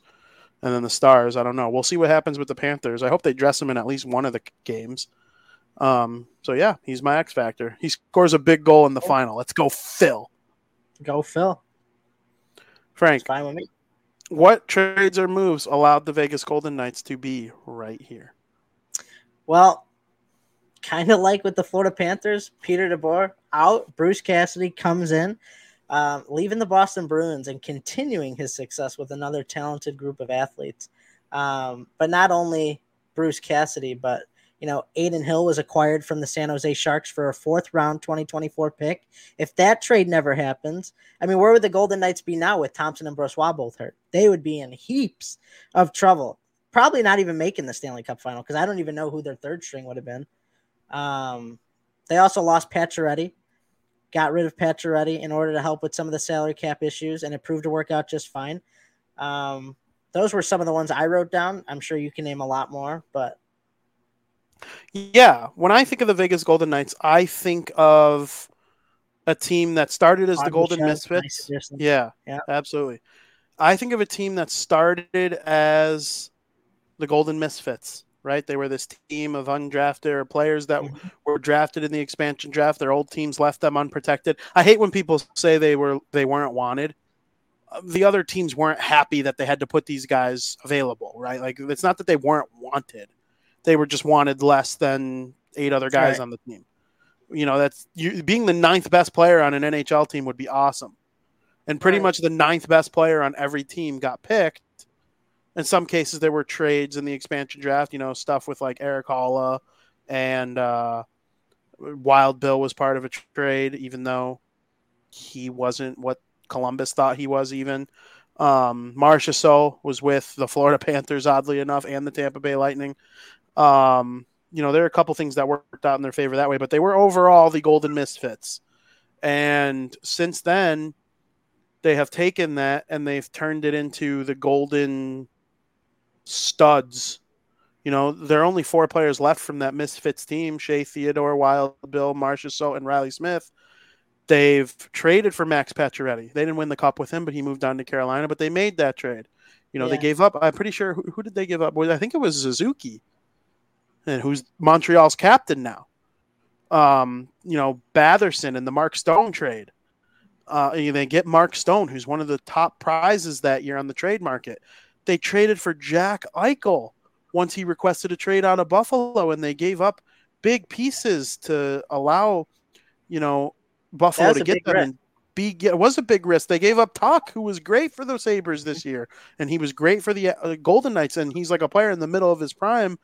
While the team is in a contention window, so like it's hard to let those guys go. They signed Pietrangelo in the offseason. You know, Shea Theodore was a perfectly fine number one for them. But when the second best Canadian defense, or he was probably the best at the time, Canadian defenseman becomes available on the free agent market, they don't hold back. They don't, they're not very Yeah. conservative with their money. And that's why they win. They spend to the cap. They make these moves. The trade for Barbashev, so underground. The Blues couldn't get rid of him fa- fast enough, right? Was it the Blues he came from, or did he spend time somewhere else right before the Golden Knights? I think the Blues sold him off to the Golden Knights, though, when they sold off Tarasenko and O'Reilly. And, Yeah, like, think- you know, I think you're right. they parted ways with Marc Andre Fleury when they thought Robin Lehner was going to take over. But then when Robin Lehner is sick and he hates the team and not sick, injured, and he hates the team for whatever reason, and you know he's got some stuff going on. They find other guys, Logan Thompson. They develop goalies that come out of nowhere like I've never seen. Um, their depth, their depth is through the roof. Their bottom six is so hard to play against. Their D are so tough on the puck every time, and it's not just Theodore. It's not just Pietrangelo. Um, they they put together an outstanding team, and they really don't have a hole. Florida, Florida is is where they are because they're on a nice run. It's not like Mhm. anybody's glamoring over their fourth line all the time, though, or the, the No, bottom right. D pair.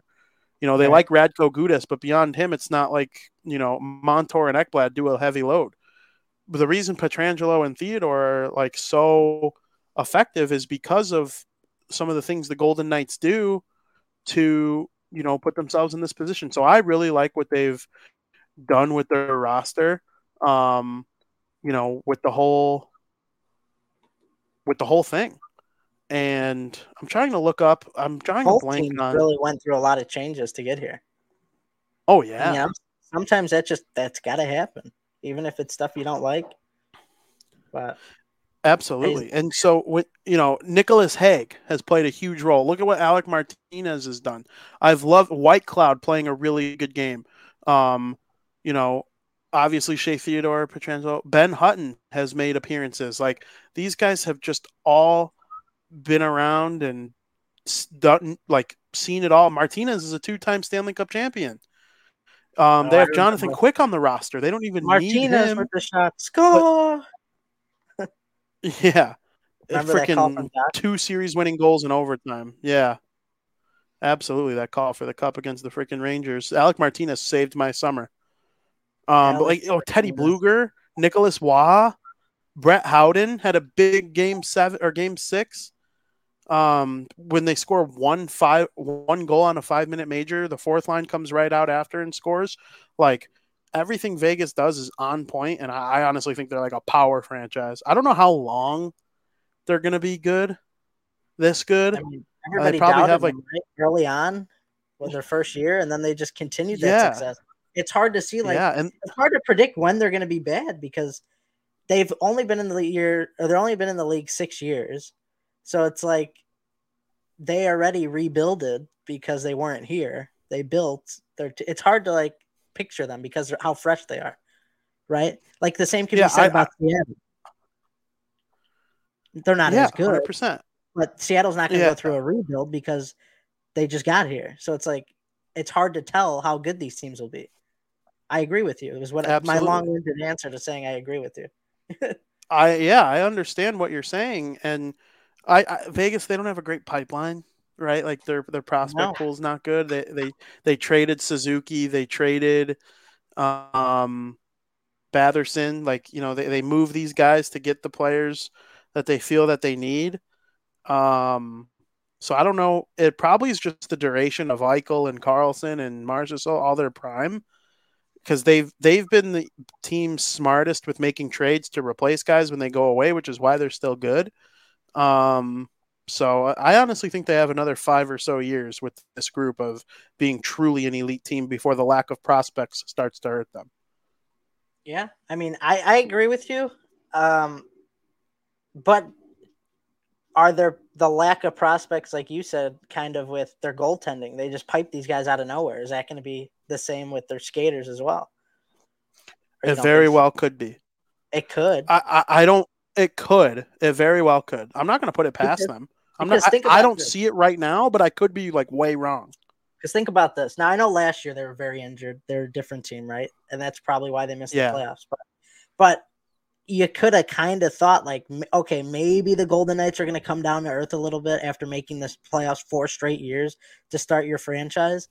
After missing last year, like even with the injuries, it's like okay, maybe this is like they're going to finally start coming down to earth a little bit. Then look at this year, they win the Pacific Division, and it's like they there's no end in sight. I don't know. I, I kind of agree with you. Maybe two years, couple years. Is that what you said? Two? Yeah. No. I I said five. Oh, five years. And Yeah. I don't see him slowing down yeah, anytime. like the duration of. No, me either. Um, I I think five years that that would mean their first eleven were elite. I think that's outstanding, and then maybe they go through a little bit of a rebuild. But you know, I don't know. Uh, they're they're here now. Um, Jack Eichel has yet to lose a playoff series in his NHL career, which is really funny. Is Um, funny. but yeah, I'm I'm excited about the Golden Knights. I think they they have a lot going for them, and who knows, maybe they'll be so good that they're like the Red Wings, where like even when they're rebuilding, they're still making the playoffs, It's and like they they find ways they find ways to draft well in the late teens, early twenties, mid twenties, perhaps even late twenties, thirties if they're the Stanley Cup champion or runner up in any given year. Um, they're gonna did, don't- did they trade their first round pick? I I actually don't think they they don't have did. Did they? I don't think they have a first round pick this year. Do they? I don't. I can't. Oh, I can them. look. I because I picture the 32 picks in order, and I don't remember seeing a Golden Knights logo. Yeah, I don't really either. Um, no, they do have it.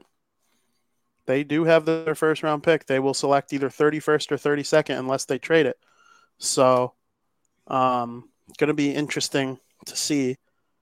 And this is a generational draft, they say. So, like maybe with the 32nd overall pick, they get someone who's so sweet. You know, these things could all happen. It doesn't have to be, you know, doom and gloom after two or three years of being elite. Not every team has to go through a rebuild every 10 years. They can keep it going, and I believe in them too, based on the way they've managed the team with their current, you know, roster and front office. Like George McPhee's still very much in charge. He's the president of hockey operations. He's not the GM anymore, but his brain is still there putting together this thing, and he's been there since the beginning. So, you know, as long as he's in the chair, I don't really see much changing. Frank, who are your three favorite Golden Knights players?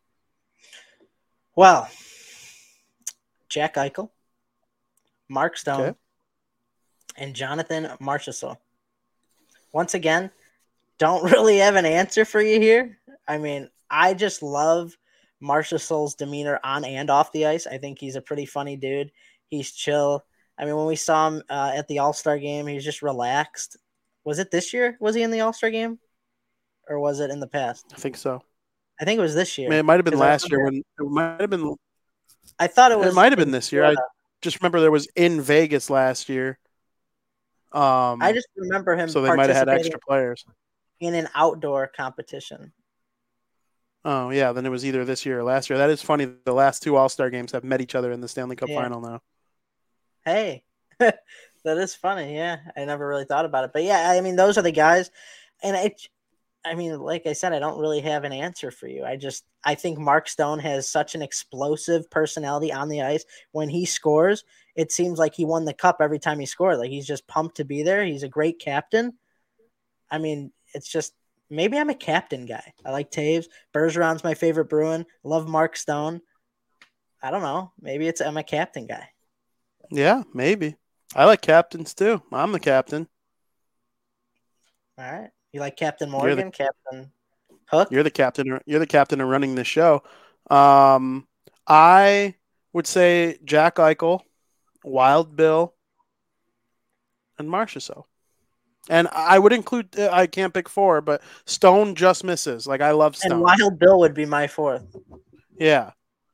So like they're we just the all same outstanding four. players. We have the same And- Mount Rushmore.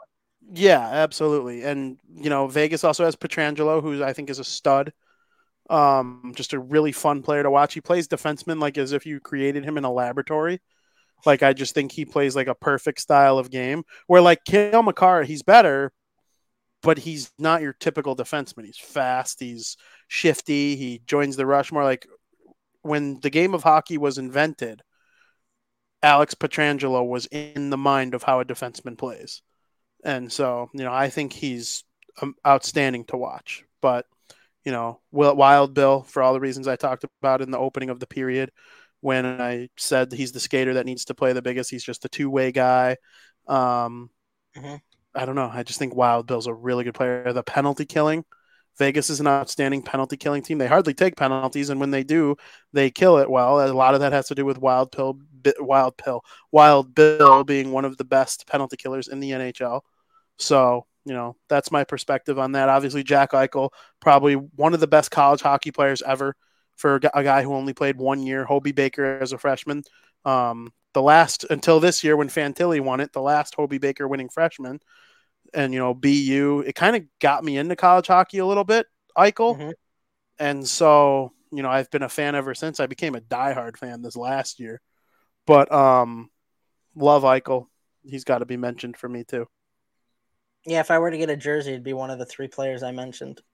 Me too. I was thinking if one of Eichel or Karlsson win the Conn Smythe Trophy, I'll buy one. But I don't like the gold. That's I my. love the gold. Everyone loves it. It's not for me. For to buy, I don't hate when I'm watching. I don't get mad when I watch them wearing it on the ice. I don't see myself rocking a gold Golden Knights jersey to like a party, where I I, see myself wa- rocking, and it's not because it's loud. I wear Devils jerseys. I wear It a which are bright jersey. red, but I, it's not because it's loud. It's just a type of color I don't see on me at like a party. I would wear a br- fair. bright orange Flyers jersey. It's not because it's loud. It, it's it's just because of the style of it for me. I would get a gray one. I, they still wore the gray ones this year too, just not as often. Not as often. I've seen them in the gold a lot. Like a I think the gold, time. the gold is their official home jersey now. I think the gray is an alternate. See, and I like that. I don't know. I like the gold. They have the Hey. red jersey too. That's, Yeah. you don't see that though. No, I think that was that a reverse retro. I don't know. I think it I was know how their I feel first about it. reverse retro. If I can't even give you an opinion on it, I can't. Yeah. I kind of like it. It's I get that. weird. I get that. They wore it outside against It's like- the Avalanche. It's like even if you ask me, would you buy one? I'll flip a coin. If it lands heads, I'll purchase one. If not, I won't. Like I'm Yeah. so indifferent on it. I I don't know. for sure. Uh, do you like the reverse retro from this year? It was black and said Vegas across the Yeah, chest. yeah, yeah. was cool. it was it was glow in the dark. I'm pretty sure. yeah, yep. Yeah, I like Yep. that one. sick. I like that one too. I like their whites too. I think they have one of the best road jerseys in the NHL. They do because the gold, the little bit of gold in their whites, just make it pop. Yep. I love. It. And this, I think the gold and the silver have like sparklies on it, and I I just think it's so sharp on a hockey jersey. I do. Um, yeah, Vegas's whites are amongst my favorite white jerseys in the league. I agree. I agree for sure. Um, Frank, it's the Florida Panthers versus the Vegas Golden Knights. Let's talk about their matchup in the Stanley Cup final in period number three.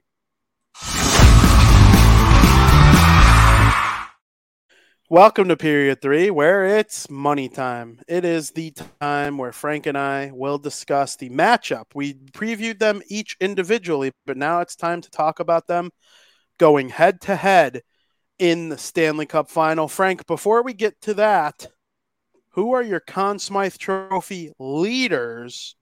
Not your prediction for who's going to win it. Who are your leaders going into the playoffs based on the facts that are presented in front of you? I got two from each team. Okay. okay. Probably what I'm going to do as well. So from the Florida Panthers, obviously Sergei Bobrovsky and Matthew Tkachuk. Both of these guys are really the reason why the Florida Panthers are here. Like, if even if one of them weren't here, they probably wouldn't be in this predicament because of all the adversity they had to overcome and just the crazy path to get here. And the way Bobrovsky's been playing, and like I said earlier in the first period, he's having better stats now than he did in his Vezina years in a smaller sample size. It's just truly amazing. And Tkachuk, he's a guy who comes in clutch. I mean, there's been so many elite players in the playoffs who have gone silent. One of them being Auston Matthews in clutch games or in clutch moments. But Matthew Tkachuk's been the opposite here. He's been clutch when they needed to, and that's what you look out of those level players, the top guys. You want that to happen. You don't want them to die off in the regular season or die be amazing in the regular season to die off in the playoffs. But he's been consistent basically the entire playoffs. Hence why he's got 21 points. Now for the Vegas Golden Knights, my picks would be Jack Eichel and Jonathan Marchessault, right? Jack Eichel to me would be the clear favorite if Vegas won, but Marchessault he's making a case where he's an out he's got that outside chance to win it depending on how he's um depending on how he performs in this series. So any of those four guys could easily win it depending on who wins the stanley cup. Um it should be interesting though. I want to hear your picks. I actually believe that like there's two from florida I think mm-hmm. Tkachuk in the final couple games of the series took the lead from Bobrovsky for the Conn Smythe Trophy. But I think one of them two are the leader right now mm-hmm. for Florida. And then with Vegas, yeah, Jack Eichel and Jonathan Marchessault. Jack Eichel has 18 points and Jonathan Marchessault has 17 points. And I agree with your take that they're up there.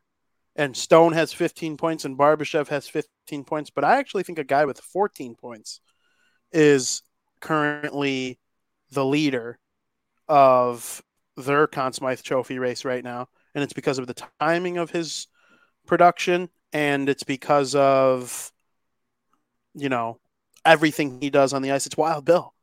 I thought he was their best player in Game Six against the Dallas Stars. Two goals. He now has ten goals, with tied, which ties Roope Hintz, who's eliminated for most in the playoffs or for second most in the playoffs, and he only trails Leon Draisaitl, who's also eliminated. So amongst every player in this series combined, William Karlsson has the most goals. I think goals, you know, he only has four assists, but I mean, who cares? He has ten goals, and he's yeah. playing an elite two way game. I think Wild Bill is right there in the conversation as well. He, you know, those are the five for me: uh, Marchessault, Eichel, Wild Bill, and then Tkachuk and Bobrovsky. The reason I went more in depth on Karlsson is because you kind of nailed everything about the other four, but I think Karlsson has to be in this conversation going into the final. And a big Stanley Cup final can absolutely win it for him. I'm stunned to see that Draisaitl's got 13 goals still, which leads the playoffs, and he hasn't scored since his four goal game early in the second round. Like a whole ass two rounds have basically gone by, and he still leads in goals without scoring one since he used them all. Literally. Like literally too early and now. They needed the four though in that one game. They still lost. Yeah. Burned himself him and, out. him and Joe Pavelski each had four goal games and lost back to back nights. That's tough. That is tough. Well, Frank, the Conn Smythe Trophy leaders. That's who we have right now. Um, a dark horse. Yeah, like a dark horse. Somebody we didn't name at all. Barkov. If he has a big final, like a huge final, I think he'll be in the mix. Um, where does Um, Barkov? Hey, Yeah. you never know, I guess, about Reinhart, who's got seven goals. Yeah, He scored four or five goals in this series, and now you're saying he's up to 12. You never Yeah. know. yeah. You never know. What about Verhaeghe? Fifteen points. It's possible. Yeah. Yeah, But I I- don't know. How many goals does he have? I think goals carry a little bit more weight You at too. this stage of the game. Verhaeghe's Verhaeghe's going to be out there with Tkachuk. So like anything he How many does, goals does he huh? How many goals does he have? Who? Uh, Verhaeghe. Verhaeghe has six. He's tied with Jack Hughes. Yeah, he'd have to. He'd have to step it up. But yeah, they, they're the dark horse for a reason. Yeah, absolutely. Trying to think of a dark horse. On I don't think there is one. I think it's for sure one of the four we named. Probably. Uh, Adin Hill, I guess. He has three shutouts in the series, and then in the other Yeah, game he he gives up one goal. have to. Yeah.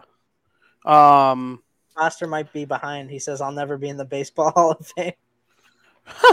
Foster started us from the beginning. I appreciate it I though.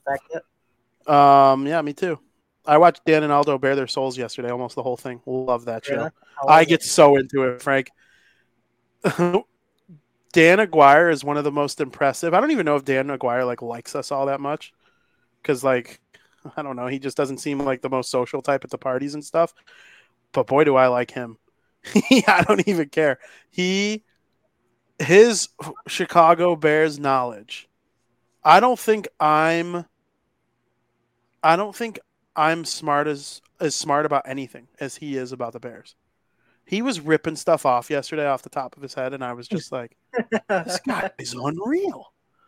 You know, I want to pick his brain a little bit. He, I love Dan and Aldo bare their souls in the intro. So funny, Aldo Oh, screaming. the intro, yeah. Yeah, Aldo screaming. Um, uh, you know they won, but I'm gonna be miserable all week because they stunk. Cracks me up. It is a great Absolutely cracks me up. Um, Dan Aguirre in the intro goes, "I love the Chicago Bears more than I love masturbating," and that is a lot. I like this guy, and he's just he brings this like comedic energy to like his analysis of the Bears, and I just think it's genius stuff. That's my that's probably my favorite program that I'm not on at the Barroom Network It's a great show, and if you haven't watched it, you should tune in. every Tuesday night. Um, oh, love that guy. Um, Frank, who has better forwards, the Vegas Golden Knights or the Florida Panthers?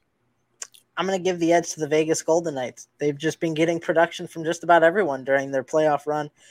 In fact, they have seven different players in double digits for points. The Florida Panthers only got five. Their depth isn't spread out um, as the Vegas Golden Knights are. I mean, I feel like there's always a chance with the Knights that their third and fourth line can just pot a few goals here and there. Whereas with the Panthers, it might they might struggle to find some success from their third and fourth line in this series. But if the Panthers' top guys aren't scoring, I mean, in my opinion, it's officially scary hour in Florida. I agree. I think the best player, the best forward on either team is on Florida, but the best group of players, Yeah, actually, Florida might have the two best forwards in the series. Yeah, Florida has the two best forwards in the series, but I would take the collective group of Golden Knights over the collective groups of the Florida Panthers. That's just my opinion.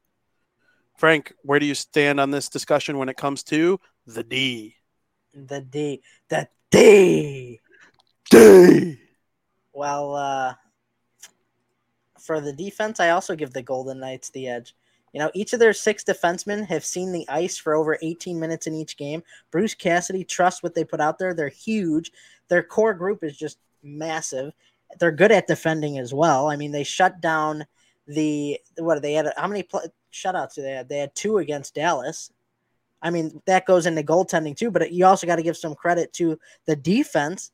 Um, it's just this group is just able to shut down any everybody. They shut down the Oilers. I mean, think about how much scoring the Oilers did. They were able to limit that on defense. They were able to limit McDavid and all that, and the Dallas Stars. I mean, if you could shut down those teams, then you could easily shut down the the Florida Panthers. But it's just the Florida Panthers, in my opinion, their defense just doesn't compare to the Vegas Golden Knights. I agree. Alex Pietrangelo is the best defenseman on either team.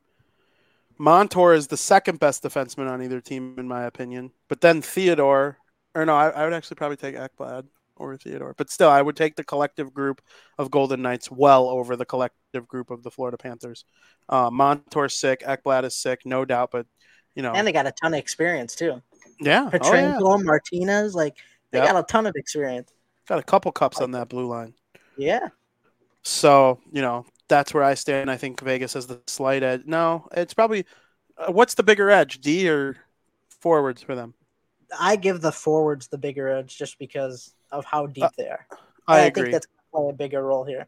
I agree, and and that's that's saying something because we both agree that the top two players forwards on either team are on the Panthers. Yeah, it takes more than a couple guys to win. Oh, without question. If Eichel's the third best forward on either team, but then Karlsson's fourth, Marchessault's fifth. You know, don't forget about Stone. In, yeah, Stone. Stone's probably actually right behind Eichel, if not barely ahead. Uh, no, he's he would be fourth out of either team. I honestly think if you ranked the top ten forwards on either team, seven of them would be from the Golden Knights. Yeah, it'd go like Florida, Florida, Vegas, Vegas, Vegas, Vegas, Vegas, Florida, Florida, Vegas. Yeah, yeah. Verhaeghe's that guy for me. Yeah. He's a top 10 forward on either team. I agree with you. Um, what about the goaltending? I think we're going to agree down the, the slot here. Well, of course. I mean, the goaltending, I give the clear advantage to the Florida Panthers. Both goalies are hot right now, but I mean, Sergei Bobrovsky is more reliable than Adin Hill. I mean, I don't even know who's going to, if Brossoit is going to come back, maybe, I assume. May, I mean, but they're going to roll with Adin Hill right now but I'm sure he'll be available along with uh, maybe Logan Thompson as well. But I just trust the consistency of Bobrovsky more. And, and, I mean, and just if he's proved himself over the years of what he's capable of performing. I mean, we haven't seen that really from Vegas's goaltending, and really their goaltending has been a questionable all year. But clear favorite advantage for the Florida Panthers. I agree, and that could be the difference in the series. Could be. You know, the the hot goaltender. That's always a huge yep. factor. I do think Florida has the advantage. Um, they might not have the advantage though if Bob got hurt. I would take Adin Hill over Alex Lyon at this point. Adin um, Hill's been better, yeah, recently. right now than Lyon. Yeah, Lyon had the better stretch because of he did it more than just how many games? Like, I, well, actually, I don't know. Yeah, it actually Lyon, is probably about ten games yeah, both ways. Yeah, it might be. So, I'd go with Adin Hill though right now. Yeah, Lyon. I would too.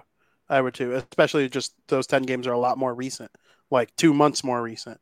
Yeah. Um, Sports yeah. are very momentum based. Absolutely, especially hockey. A lot of the times. Um, so yeah, we agree. Vegas forwards, Vegas D, Florida goalie. Um, but we also we mentioned Vegas's goalie still good. Florida's D still good. Florida's forwards still good. That's why they're in the Stanley Cup final. Frank, mm-hmm we are going to have a first time Stanley Cup champion for the first time since the St. Louis Blues won the Stanley Cup in 2019. And that was actually a back to back of that happening as the Washington Capitals won it in 2018. And then it had yeah, been so the first time in a while. Yeah. So I saw a graphic on ESPN and I'm so mad I can't find it. I'm livid it showed the last time. So yeah, the last time we had our first ever champion was the Blues, but the last time we had our first ever guaranteed um, first ever champion was 2018 with Vegas and Washington because neither one have won before. Washington won it in 2018, so they couldn't. You know that wasn't a first ever guaranteed. But before that, and the graphic was every Stanley Cup final that was guaranteed a new Stanley Cup champion. And it was the coolest graphic it was so cool. And it showed the most recent being Vegas and Washington. And then before that, the only other one I remember, actually, it wasn't just before that. It was actually somewhere down the list because there were others that happened in the 2000s. But in 1999, when the Dallas Stars beat the Buffalo Sabres, that was another first time ever. Whoever win would win the Stanley Cup for the first time. And the graphic just like, it kind of almost gave me chills because, like, I don't know. It was just so cool. And if you ever find the graphic, send it to me.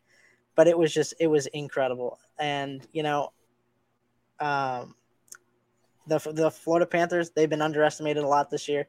Just seems like Vegas is, you know, I mean they both really have a lot of momentum here, but yeah, I don't. I'll just leave it at that. Yeah, I completely agree. Um, I'm trying to find the graphic. the more I feel like I'm going to spew my pick.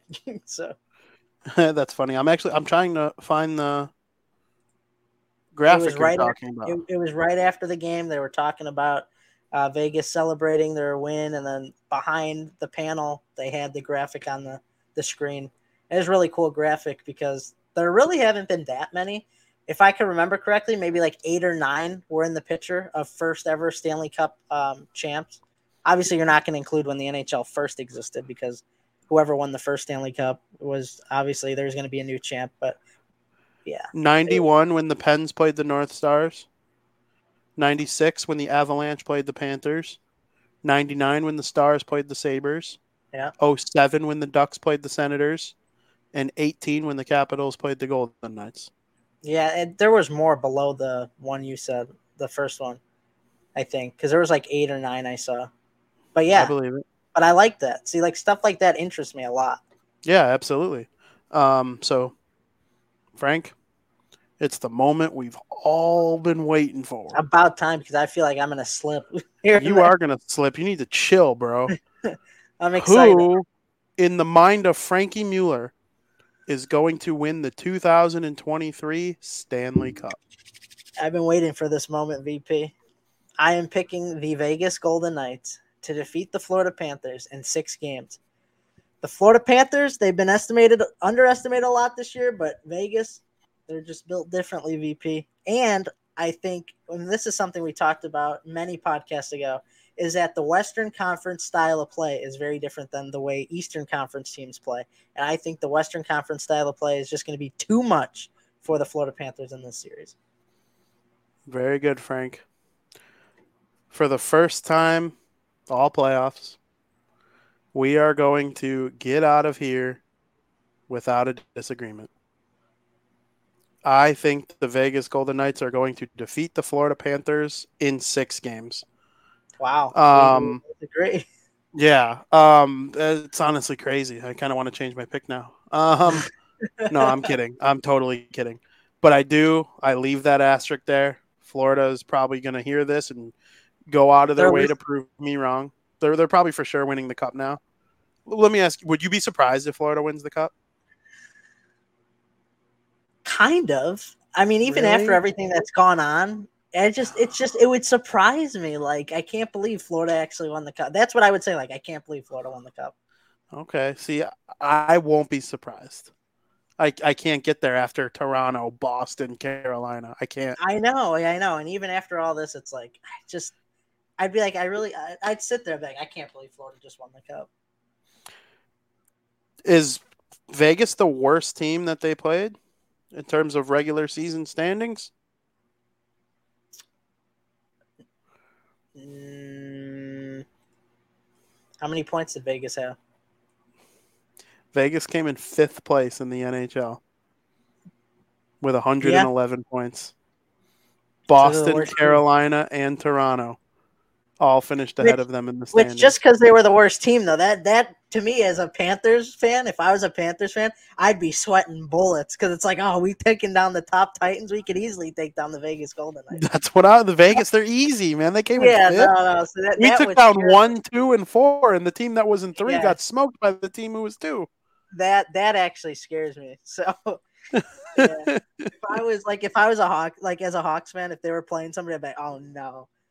Like you Yeah. never want to play a team that's on like a 13 game losing streak. You're like, oh no. Like it should be so easy. They've lost 13 in a row. They're due. Well, now it just seems like Florida's due to crap out, right? Like, or like you, you think it might be a little bit easier because they're the fifth best team, but I don't know. You want to know something even crazier? Oh no. Ve- Vegas, they beat Edmonton, who was in sixth place, Dallas, who was in eighth place, and Winnipeg, who was in 14th place. This is the So- easiest one for Vegas. This is the hardest one for Vegas. No, Oh, no, it's- No, it's the easiest. Yeah, yeah. Oh, they both have their easiest matchup. They both have their easiest matchup in terms of regular season standings. Wow, Yeah, that is crazy. that is crazy. It's absolutely Just- unbelievable. It just gets me hyped. It's going to be a good final.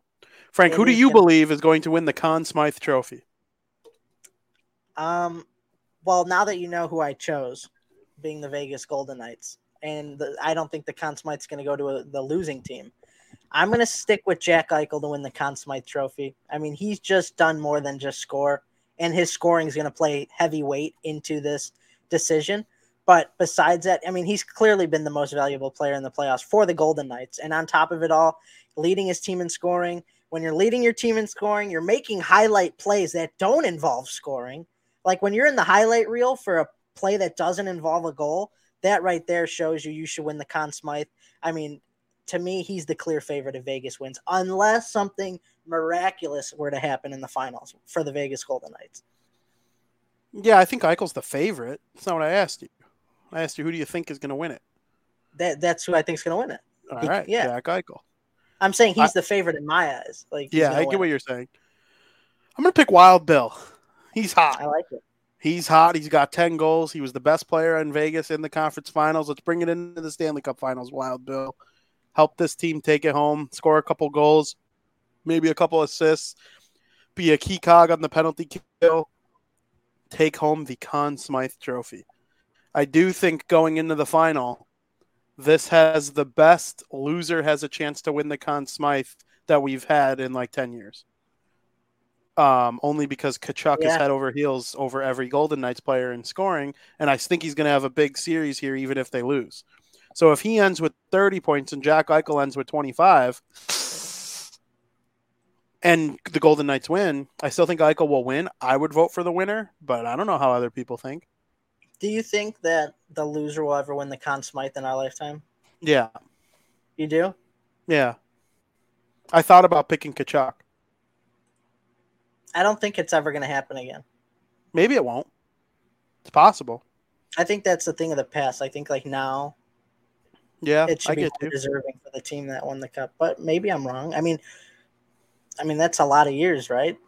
Yeah, that could go by and like it can happen eventually. But yeah, the, you know the Stanley Cup final, we're gearing up for it. VP, you want to talk about when it kicks off? Absolutely. And you could tune into the Stanley Cup final, game one on Saturday, June 3rd, um, 8 p.m. Eastern Time. You have 7 p.m. Central Time. Um, I feel like most of the people that watch the show are either in the East or the Central. Ray Leo's definitely in the East, Foster's in the Central, Skyler's in the Central, or in the Central. So 7 p.m. If you're in the Central, the Vegas Golden Knights will host game one of the Stanley Cup final against the Florida Panthers. You have the best team in the Western Conference against the great story of the Eastern Conference, which the East was the powerhouse division. They were the they were the division that was guaranteed the Cup champion. Man, the winner of the East is going to mop the floor with the winner of the West. You know, if it's Carolina or New Jersey or Boston or Toronto, they're going to wipe the floor with whoever comes out of the West, whether it be Colorado, Vegas, Dallas, Florida Panthers make it, dude. Did the Florida Panthers were they even a top 16 team? Was there a West team that missed the playoffs that was worse? Let's see. Yeah, you know they might be. I'm trying to think because the Florida Panthers had like 80 something points. I think somebody in the West had 90 that missed, right? No, not, Florida had 92. Uh, so I did the had- so did the Nashville Predators who missed. And so and the Calgary Flames had 93 points and they missed. So they They're had like more points. 17th. They were like Yeah. tied for 17th. They were tied for 17th. But I would give the tiebreaker to um, Florida because of their goal differential. They had the exact same record. Florida and Nashville were 42, 32, and 8. Doesn't it go by uh, regulation wins? Yeah. Which I have to turn my phone on the side to see who had more, who had more row between these two jabronis. Oh yeah, it was Florida by a lot. So by seven. By seven. So they were the they were the seventeenth best team this year. Yep. In the standings. Yep. Crazy. That is correct. That is correct, my son. Um, man, I like Nashville though going into next year. I was high on them this year, and they kind of effed me, but they had a good record. They just failed to get that last point to get into the playoffs, or that last win to get into the playoffs. And they fired John Hynes and brought in Brunette, who I think probably gets them back into the top. I'll, I'll be picking Nashville again next year. I think. Um, I, I like their roster more than most. Um, but this is about the Panthers and the Golden Knights right now, Frank. I don't know if this segment's going to have anything to do with the Stanley Cup final, but I will send it to you in America's favorite podcast segment of the week Breaking Bets.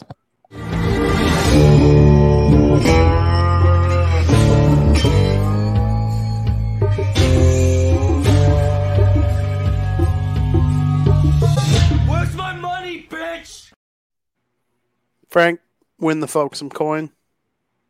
We're, we're pushing over that 50% mark. We're just full force right ahead. Like a train. Like a train. By the end of the year, 134 and 1. We're going to go 64 picks in a row. That would be insane. Could you imagine? Then you're taking me out for dinner. All right. So, yeah, I got no hockey picks. Texas State Brazil. I want it. That's fine. Hundred dollar buffet. I think it's like a hundred dollars just to like walk through the doors and eat. I think, yeah, I think I paid seventy five one time. Or yeah, seventy five or something ridiculous. But yeah. Anyway, no NHL picks. I was really debating because of you know being off next week of doing like a futures of who would win and like including that pick. But then I'm like, it's gonna run into our next show because there's not gonna be a sweep.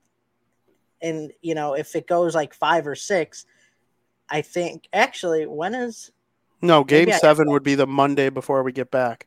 The series will be over when we appear again on here. I thought game seven would be Monday the nineteenth. I'm pretty sure. Yeah. So our next show is. Our next show is the four, the the fourteenth. Oh. So that's why oh. I'm not doing. So we're we will be back for like a game six, which is why I wasn't going to do a futures pick here. So the yeah, most likely, unless there's a sweep, the the Stanley Cup won't be awarded while we're in Door County. Yeah. Um, so that being said, I actually got two MLB picks and then a tennis pick because the French Open started. So um, I'll start with the MLB. Tonight we got Phillies at the Mets. Uh, Nola versus Carrasco. Phillies were unable to score yesterday. They lost two to nothing. Carrasco's been terrible on the mound at home, which is really weird because normally pitchers perform better at home, but he's been terrible on the mound at home this season. He's given up 11 earned runs in two home starts. Now, Nola hasn't been that good either this year, but I expect them to kind of bounce back today and get the Phillies back into the win column after losing two and after getting shut out yesterday. I think this is a great spot for the Philadelphia Phillies. So I like the Phillies money line at minus 115. Next pick, we got the Padres playing the Marlins. I believe that game actually starts like 5:40. So if you're listening live, you're gonna have to get that pick in within the next hour and a half or so. Um, we got Snell versus Braxton Garrett. The Marlins have struggled to score runs all season. I actually think they might be bottom five in the league in terms of scoring runs. I don't know. I think that's where they are. I could be wrong, but and I, I didn't look at like any stats, but I've the stuff I've been hearing from like games that they've been playing, and they're like one of the worst scoring teams in the league.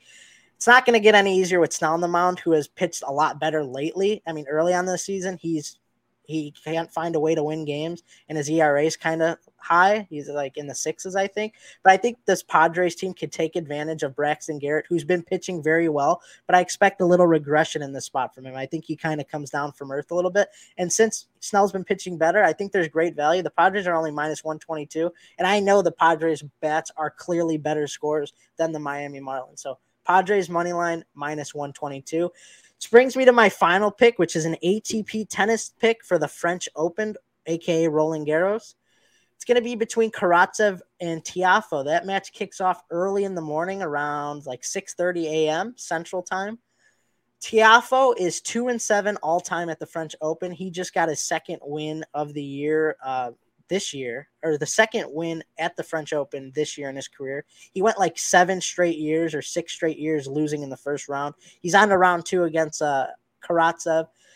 Karatsev is very good on clay. He's 14 and 4 this year. He had to go through qualifying to get to this point, um, which means which Tiafoe didn't have to qualify, but going through qualify, you get a familiar of the courts. He's been the better clay court tennis player. I think that he's going to pull through here and beat uh, Tiafoe. So I like Karatsev money line at minus 117. And uh, let's let's get in the win column this week. Let's steamroll straight ahead like a freight train. Like a freight train. I'm looking forward to it. Frank, I'm looking at the box score right now, and the Tampa Bay Rays have a four to three lead over the Chicago Cubs. Mhm. Um, I'm sorry to those of you who are listening to audio later, but um, because you already know what happens by the time you get to this. But Patrick Wisdom just reached on a throwing error, and now the bases are loaded. Um, for the Cubs with one out, and they're down by one against the best team in baseball, who they're trying to sweep. Sports are so weird. Isn't that crazy? That is so weird, dude. You know, another team who has a chance to sweep is the Oakland A's against the Atlanta Braves. Braves, uh oh. Braves are up 3 1 right now, but uh, A's got runners at the corners with one out, bottom of the sixth. Tough series. baseball. Tough series for our Braves. Tough series for our Braves. But, you know, it's Major League Baseball. You think you can't lose to the A's if you're the Braves? You are sorely mistaken. You are sorely mistaken. Um, that's our show. I hope everybody enjoyed our Stanley Cup final extravaganza. It was fun. I enjoyed this. Um, I think it's going to be a great series. I actually think the series is going to rule. Um, I can't wait. I can't wait either. Yes, and as Frankie puts on the screen, make sure you read our stuff to windycity.com, puckpros.com, blackandteal.com, southsideshowdown.com, and pucksandpitchforks.com. All that via the fan-sided network. And I will be with you tomorrow on Crosstown Crosstalk, and then I'm off for a week. Nothing. No Bardown for Vinny. No Barroom Network for Vinny for a week. Going to Door County. Very much looking forward to that outstanding vacation. Um, you know, going to be so great. Is that making the trip?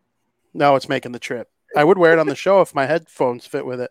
Uh, maybe when we get back, I'll use my traditional microphone and um, wear that for one special episode. Um, and then make sure you read Frankie shit, apptrigger.com. All the stuff going on with video games. A Zelda, you know, superstar here doesn't get the game for whatever reason because he just doesn't like fun. He has every means to go get the game and play it. What? Fun stinks. Yeah, you hate fun. Who likes fun? Um, me. Um, Fair. yeah, it's good stuff. Make sure you follow all of our stuff, and then make sure you watch the rest of the shows here at the Barroom Network. Um, great, great stuff, Frank. I really enjoyed this show. It was a great show. It was a great show. A great way to end our little hiatus we'll be on. But we'll have plenty of coverage to talk about when we come back about what's happened so far. And if for some reason there was a sweep or it ends in five or something, then we'll be discussing this the 2023 Stanley Cup winner. So Absolutely, and I'm going to end the show. I understand a lot of people that watch this show are going to be seeing the Eras tour. Taylor Swift is in Chicago this weekend.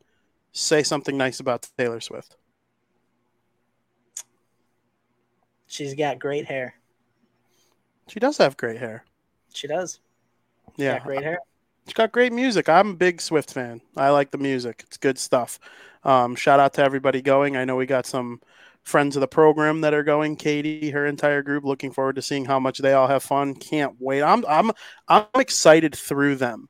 You ever know somebody's so excited about something, and you What just know it's going to be sick? What was the whole verdict for the secret song? Okay, she's played one. She does three shows every city. Mhm. and she plays two new secret songs every show. So she knocks out six in every city.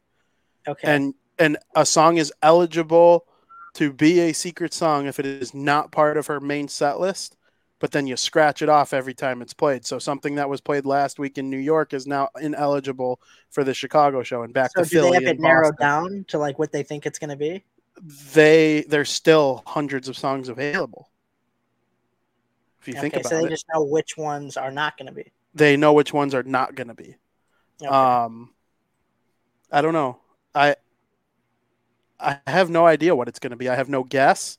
Obviously, they're the first of three shows on Friday, the one Katie's going to. So it's going to be interesting to see what two songs are picked. But cool. I don't know. I hope they're ones they look like. I look forward to hearing about it. Yeah, most of the songs that I know from Taylor Swift, you know, I'm a growing, learning Swift fan. Most of the secret songs are ones that I don't know as well. Has Love know. Story been sang? Or is that not a secret song? It's not a secret song. Frank. That's like asking if know. Metallica played Enter Sandman. I don't know. You never know. That's like, uh, like what? Like the song. kidding, I don't know. The song's so kidding. Old. Like maybe they like wouldn't include it on the set list. I'm just kidding. I'm just kidding. Now I mean, you I'm, shit yourself if it happened. Like if it was. no, I know they. No, I know they play Love Story. Oh, is it? It's part of the main set list. It's one of her most popular songs. No, I like that song actually. Yeah, it's a good one. I like the end. The end is a bop, but the end of the song, not a song called the end. The end. Yeah, it's a good song. The end. the show is at the end. Frank, it's been a great time. See you on the other side of vacation, my friend. It'll be a. Uh, Oh, No, and shout out to shout out to Jared Harmon for his Yeah. bachelor party this weekend that we will be attending leading up to our trip to Door County. We're gonna have a great time out there in good old Mill. this is for you. I don't get it. That's one of. That's the song's called Ronan. Oh, let me see. There's a whole ass spreadsheet. Yeah, the song's called Ronan. There's not much to get. I'm gonna guess that that is still eligible to be a song. I've I to be honest, I don't know much about the song. I know it's a sad song.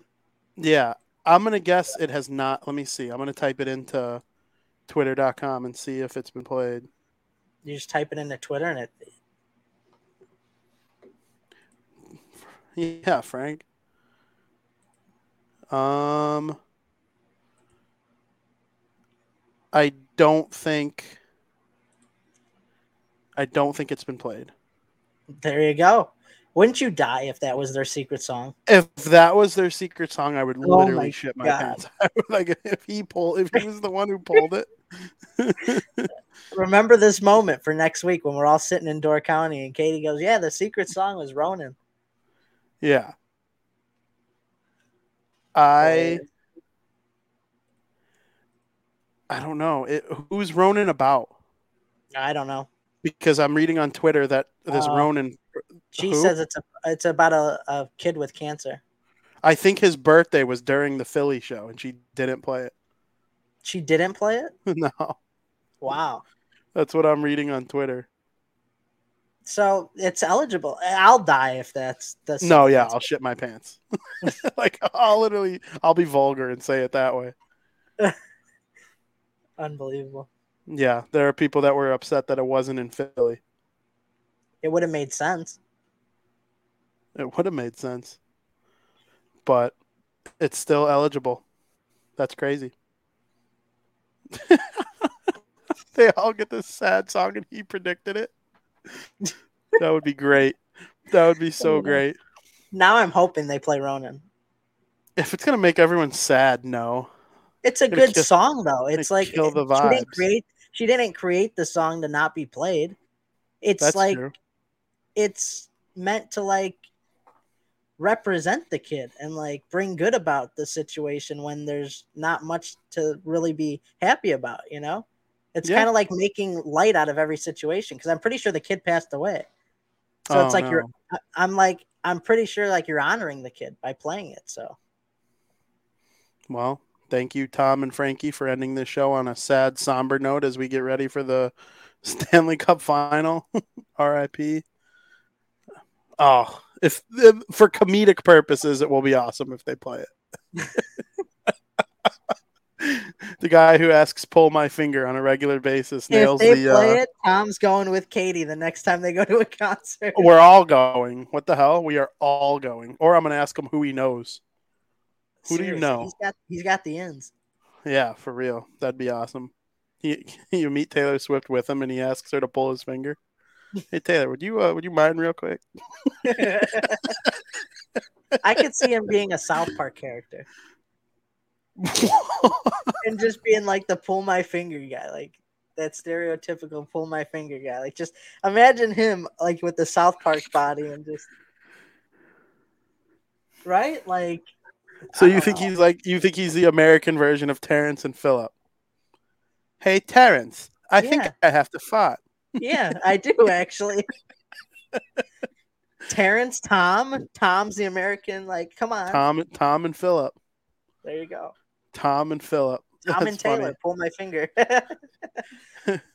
Hey Terrance, pull my finger. Comedy. what a Oh, great way I hope- Absolutely. We went from talking about Ronan being all sad to talking about Tom making fart jokes on South Park. Have you ever seen the baseball episode of South Park? I've seen every episode of South Park from like season nine to like twenty, and then like the more recent like four seasons I haven't seen, and the early seasons of South Park I haven't seen. But I For do know the baseball one. So funny. That and the World of Warcraft one, I think, are my World two of favorites. Warcraft is top top of the line. Yeah, make love, not Warcraft. Yeah, and they just stuff in their face in the basement, Mom, eating. I need more hot pockets. Yeah, Oh, that's a big boy now. I like the human centipede. Ew. That episode. You know, Oh, I know. that's a good one. Hey, I also Mom, like when why don't you take me for a pack of cigarettes first? Because I like to have a good smoke every time I get. Uh huh. And I also like the one where Mr. Garrison shits himself. No, I don't know if it's Mr. Garrison or Mr. Mrs. Garrison at the time, but it might. Who do what? G thinks it's Mr. Garrison, where he has explosive diarrhea and he shits Yeah. himself and his Yeah. head hits the ceiling. Yes. Yeah. You know Mr. Mackey? Yeah. Okay. Okay. Yeah. Do you know why his name is Mr. Mackey? Yeah, because MK is Mackey. Mackey is spelled. Okay. Yeah. Do you remember those old uh, Kay Jewelers commercials? Every kiss begins with K. Okay, Every so kiss begins with MK. I used to say it to my dad, and he would crack up. I was like, Really? if Mr. Mackey worked at uh, Kay Jewelers, it would be every kiss begins with K. See? Explosive diarrhea. Been there, done that. Oh, so funny. We should all watch the South Park movie one time. Have you ever seen that? Imagination Land? No. It's just the South Park movie, bigger, faster, and uncut. It's called. I thought I have, but I don't know. It's actually a Terrance and Phillip. Long, it's a long episode, what movie. But because it's a movie, they can swear. And in the movie, Terrance and Phillip also get a movie. And the kids, their parents tell them they can't see it, but they find a way to see it anyway. And it teaches them to swear a bunch of swear words. And they go to school the next day, and they can't stop saying the F word. And that's when Mr. Mackey like puts Cartman in like, "Oh, you think that's funny, okay?" Yeah, yeah, yeah. I Or think no. so. That what I'm thinking of is the urinal deuce. The oh, you think that's funny, but That you took Car- the deuce in the urinal. Cartman Chocolate says it. monkey. Yeah, that's the urinal one. But uh, Cartman says a bunch of f words, and you know, I think Mr. Garrison actually probably throws him into the principal's office, and then all the parents go to Canada because they blame the entire nation of Canada for Terrance and Phillip making their kids swear. It's it's funny. It's very funny. Tom says he's partial to American Dad. I think he means Family Guy. Well, American Dad was Family- also a funny sitcom. yeah, I know, but, but we watch Family Guy. I've never seen him watch American Dad. oh yeah, Family Guy's funny. Yeah, I do like Family Guy. Stewie is an incredibly hilarious character. yeah. I mean, I'd love to sit down and watch every episode. I, I probably will one day. Just Yeah. like with South Park, I want to watch every episode of South Park. But I've seen Yep. the majority of. For sure. All right, Frank. That's enough for this one. It's been a great show. No, because we're gonna stay on and talk. Just got to kill the podcast at the right time and make sure everybody's ready for the Stanley Cup final. And I hope everybody enjoys it as much as I'm going to. Uh, Frank, do you have any last words? Um, go Knights, go Knights, go. my, my final words. last words. I hope both teams have fun. Whoever plays better deserves to win in my opinion. I know that sounds so cliche but like i'm i'm impartial to who wins in terms of fanhood. I'll be proud and happy for multiple guys on both teams. I already am. And it's been an outstanding season doing this show and covering the devils and the hawks and you know a couple of my other nhl stories that we've done. It's just been a fantastic year and it's a little uh, sad to see it come to an end but i'm also very excited for what the future holds. So you know can't wait to talk to everybody in two weeks. Remember, no Bardown next week as we're going through the Stanley Cup final on vacation. And we will see you in two weeks for the next episode of Bardown Talking Hockey. As always, enjoy the Stanley Cup final. Thank you for listening.